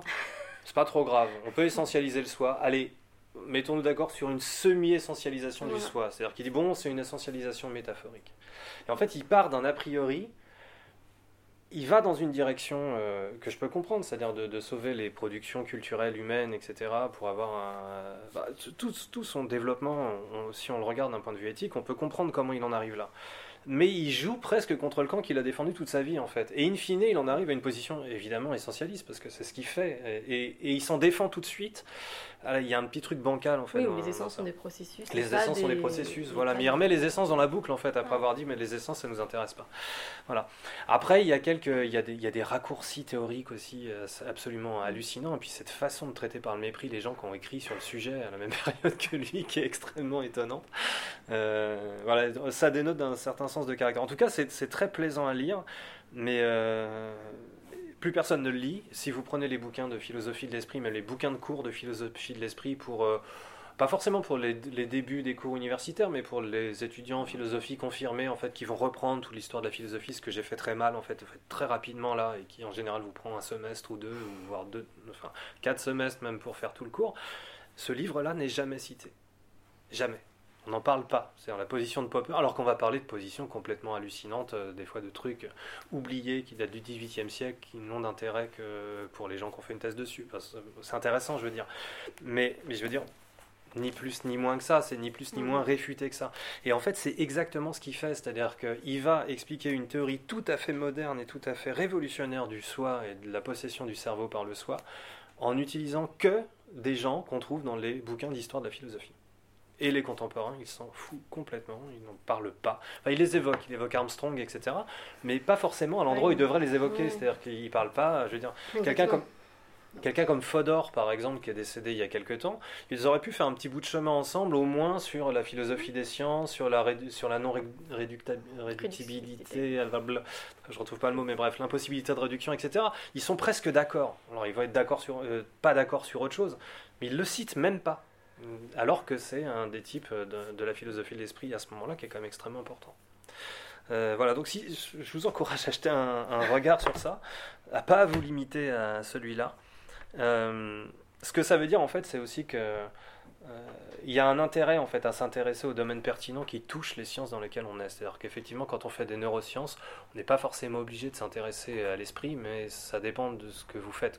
Si vous travaillez sur l'addiction, par exemple, et que vous commencez à vous intéresser à des questions comme le désir, etc., machin, très vite, les questions de philosophie de l'esprit, elles se posent. En fait, c'est des questions qu'on ne se pose pas quand on fait une science particulière. Euh, on n'a aucun, aucun bagage de ça. Hein. Et donc, on accumule comme ça les a priori des gens euh, qui nous enseignent l'autre matière. Et on se rend compte qu'on a une culture qui est très parcellaire, en général très fausse, qui est juste un conglomérat euh, généralement d'a priori et de culture personnelle. Et quand on commence à mettre le doigt dedans, en fait, on se rend compte que bah, il suffit pas d'en lire un petit, il en faut un deuxième, puis un troisième, puis un quatrième, etc. Et qu'en fait, il faut apprendre la langue étrangère. Mais je pense que c'est important de l'apprendre la langue étrangère. En tout cas, euh, je ne sais pas s'il y a une assemblée majoritairement psychiatre ici ou, euh, ou d'étudiants en psychiatrie. ces questions-là, elles sont en fait assez fondamentales parce que je pense réellement que la philosophie, elle donne le langage, elle donne les mots qu'on utilise. Euh, typiquement dans la question esprit-corps, si vous regardez la psychologie, la philosophie et la neurobiologie, c'est là d'où je viens, on emploie exactement les mêmes mots. Ils veulent absolument pas dire les mêmes choses. Et en fait, on n'arrive pas à se parler. Bilan, quand un neurobiologiste lit un philosophe, il saigne des yeux, parce que souvent quand il parle biologie, on a juste envie d'avoir un acte de violence ou un fou rire. Mais l'inverse est vrai. Hein c'est vrai. Quand les philosophes lisent les neurobiologistes qui commencent à parler du désir, de l'esprit, de la volonté, qu'est-ce qu'ils racontent quoi? Et probablement qu'en psychiatrie, vous êtes amené comme ça à, à, faire réellement de la neuroscience en fait appliquée. Quasiment. Il y en a qui vont jeter des pierres. attention, je ne suis pas en train de vouloir scientificiser la psychiatrie, défendre la médicalisation, etc. Mais au sens euh, réellement projet de recherche. Quoi. Mm. Euh, et malheureusement, j'ai l'impression que ça ne peut pas se faire en étant monolingue. En fait, on a besoin d'être au moins bilingue, si ce n'est trilingue. Euh, J'apprendrai pas forcément la langue avec ça, mais pourquoi pas C'est-à-dire avec d'autres manuels à côté, etc. Lire au moins ce truc-là, ça vaut le coup. Quoi. Mm. Voilà. Merci. Euh, moi, je vais juste euh, justement essayer de tirer un peu euh, la couverture sur, la, sur la psychiatrie à partir de, ce que tu as pu discuter sur, sur ce livre intrigant de Popper. Donc, effectivement, moi aussi, je l'ai trouvé très suffisant et je le trouve très suffisant parce qu'en fait, il fait système. Hein, il a la volonté d'expliquer vraiment l'alpha et l'oméga de, de, l'origine du monde, de, sa constitution, de l'apparition de l'être humain, de, son langage, de la théorie culturelle, d'une théorie de la société, d'une théorie de la subjectivité. Donc c'est vrai que c'est extrêmement séduisant de se dire ah bah, tout peut résider en un seul livre, en, en 200 pages.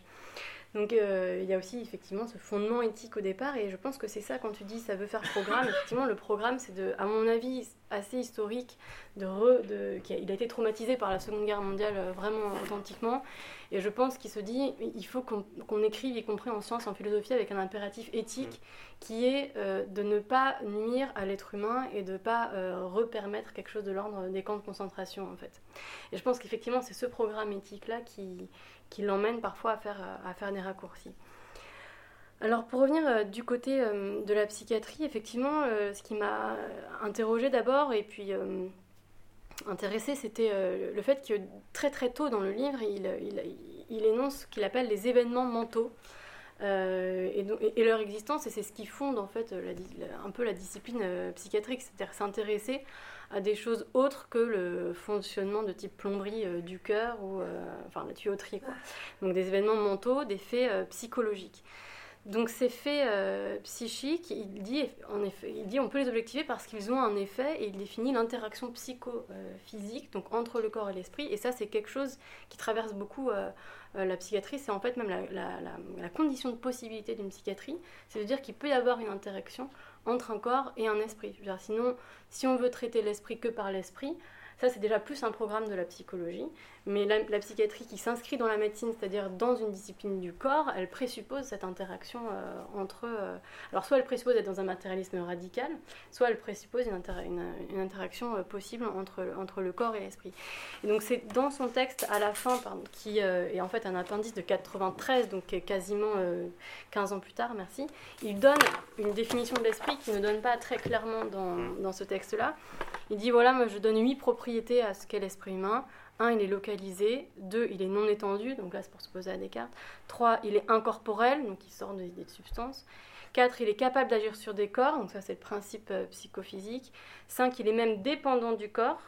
Donc là, en fait, on a l'idée que à partir du moment où le corps va mourir, probablement que l'esprit aussi mm. euh, va mourir et que l'histoire du corps va aussi façonner euh, l'histoire de l'esprit. 6, il peut être influencé par des corps, il, peut, il dépend du corps, et pouvant être influencé par d'autres corps que le sien, c'est ce que j'ai l'impression qu'ils sont là-dedans. 7, il, emploie la métaphore de la force, hein, vraiment de ce qu'on utilise en, physique, quoi, et même du vecteur. Il dit en fait, euh, l'esprit c'est une intensité, c'est une force, et c'est quelque chose de vectoriel. Et 8, euh, il y a une extension sur un laps de temps. Et là, en fait, je pense qu'il répond au problème de la permanence, en fait, euh, la continuité du soi, c'est-à-dire je m'endors, je me réveille, et c'est quand même le même soi, même s'il y a une rupture de conscience entre les deux. Il fait le distinguo entre le soi et la conscience. Hein. C'est-à-dire qu'effectivement, la conscience est interrompue, le soi. Euh, le soi, le soi, se pérennise et euh, donc il, donne une inscription, euh, une, une, inscription temporelle. Donc cette, cette espèce justement d'effort de réflexion sur qu'est-ce qu'un événement mental et d'essayer de pousser la réflexion un peu plus que là-dessus et donc d'expliquer justement bah, pourquoi il y a une pérennisation, ne serait-ce que de ce débat, de ce problème esprit-corps, me semble intéressant. Deuxièmement, c'est c'est l'histoire du, soi. Et euh, je trouve très étonnant en fait que dans une, dans une philosophie de l'esprit, on arrive en fait une théorie sociale du soi en fait, euh, parce que c'est vraiment, euh, c'est mm. vraiment ça. il part du principe que les soi, alors il dit les soi existent, mais moi je le prends vraiment dans, à ce moment-là je l'ai pris comme une définition faible, c'est-à-dire je vais pas commencer à nier qu'il y a des individus sur Terre, et après il donne euh, une définition. Il dit en fait, c'est pas vraiment que les soi existent, c'est qu'en fait, il y a un devenir soi. C'est comme ça que, je, lis euh, Popper dans ce passage-là. Et ce devenir soi, c'est euh, par l'acquisition de la parole, par l'interaction avec les autres, les autres soi, avec les artefacts et les autres objets de l'environnement. Et la personnalité, ou le soi, donc là il y a un espèce de glissement qui se fait, on ne sait pas trop ce qu'il veut dire. Donc cette personnalité émerge dans cette interaction du soi avec les autres soi, avec les artefacts et les objets. Et il en fait du coup un truc interactionniste à l'intérieur du soi en fait, et qui, qui, switch d'une essence euh, qui serait immobile, euh, préfixée, à un processus. Et ça, je trouve que cette question dynamique du soi, de l'aspect non figé du soi, euh, c'est quelque chose qui vient aussi, enfin, qui, traverse, qui traverse beaucoup la psychiatrie, euh, où parfois justement on, a tendance à critiquer la psychiatrie en disant vous réduisez euh, les maladies à des diagnostics, hein, c'est-à-dire à un ensemble de critères euh, figés. alors qu'en fait, la psychopathologie, c'est quelque chose qui est évolutif. Donc ça, c'est enfin, des, papiers très récents actuellement par des, par par des, enfin, par des psychologues cognitivistes qui proposent justement des modèles de psychopathologie qui seraient plus euh, expliqué par de la causalité euh, unie, euh, enfin, dans un seul sens, etc., mais plutôt par, supporté par des analyses en réseau, en fait, où le réseau s'entretient lui-même, certains points sont plus centraux que d'autres. voilà. Donc ça, c'est effectivement cet aspect, cet aspect de, fixité et lui qui réintroduit du dynamisme, à mon avis, ça me semble quelque chose d'intéressant à, exploiter dans la psychiatrie, en tout cas dans la, partie scientifique de la psychiatrie. Euh, je, voulais aussi revenir sur, euh, sur la fonction qu'il accorde au langage. En fait, c'est une fonction énorme et il parle quasiment de miracle, en fait. Quand il parle de langage, il a ce mot à un moment donné. Euh, et il dit, en fait, quand on regarde l'apparition de l'être humain dans, dans, le monde, il dit l'effort majeur de l'être humain, c'est cette acquisition du langage. Et la plupart des humains acquièrent un langage, et après, ce que font à, langage, entre guillemets, égal, les, les humains se valent, en fait. Et c'est cet effort-là qui est une propriété euh, émergente, qui la place très haut, euh, il la place dans le monde 3 justement, alors que cette capacité de ressentir et même la conscience de soi et de la mort, il la place chez les animaux. par exemple, sa critique du chien de Pavlov, il, dit, il a une critique extrêmement intéressante de Pavlov. Donc il dit, vous savez, Pavlov c'est le conditionnement, le chien, sa cloche, il salive.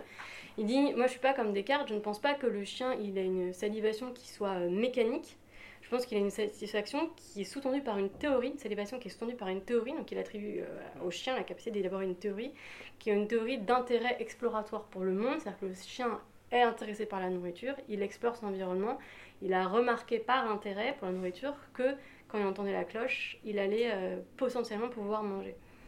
Donc ça, le chien de Pavlov, lui, il se situe enfin, dans, dans, le monde 2, et c'est le langage humain, donc cette capacité d'avoir du langage, qui fait émerger le monde 3. Donc ce langage, il en a justement une définition qui est enfin qu'il précise, il passe du temps à le préciser, parce qu'en arrière-plan, il y a toute la cybernétique euh, qui est contemporaine en fait, c'est-à-dire les théories de l'information. Et donc euh, la cybernétique, c'est vraiment ben, l'informatique euh, moderne, c'est-à-dire que un langage, c'est un signal, donc on peut coder en 0,1 la présence de l'information. Et lui, il dit n'oubliez pas que le, langage humain est plus compliqué que, que ça. Le langage humain, il a, il a pas seulement une fonction de signal, il a aussi une fonction de définition avec une forme. Donc du coup, c'est pour ça qu'il peut être vrai ou faux. Et il a aussi une fonction de, euh, je me rappelle plus, c'est le, dernier niveau comment, comment il le définit, mais en gros, c'est la fonction du, du, du, vraisemblable. C'est la, fonction argumentative avec pardon l'argument de la validité. Donc il y a une notion d'argumentation que les ordinateurs euh, ne peuvent pas avoir et c'est au moyen de cette euh, théorie du langage euh, qu'il reprend chez Buller, qu'il critique euh, justement les espoirs placés dans l'intelligence artificielle.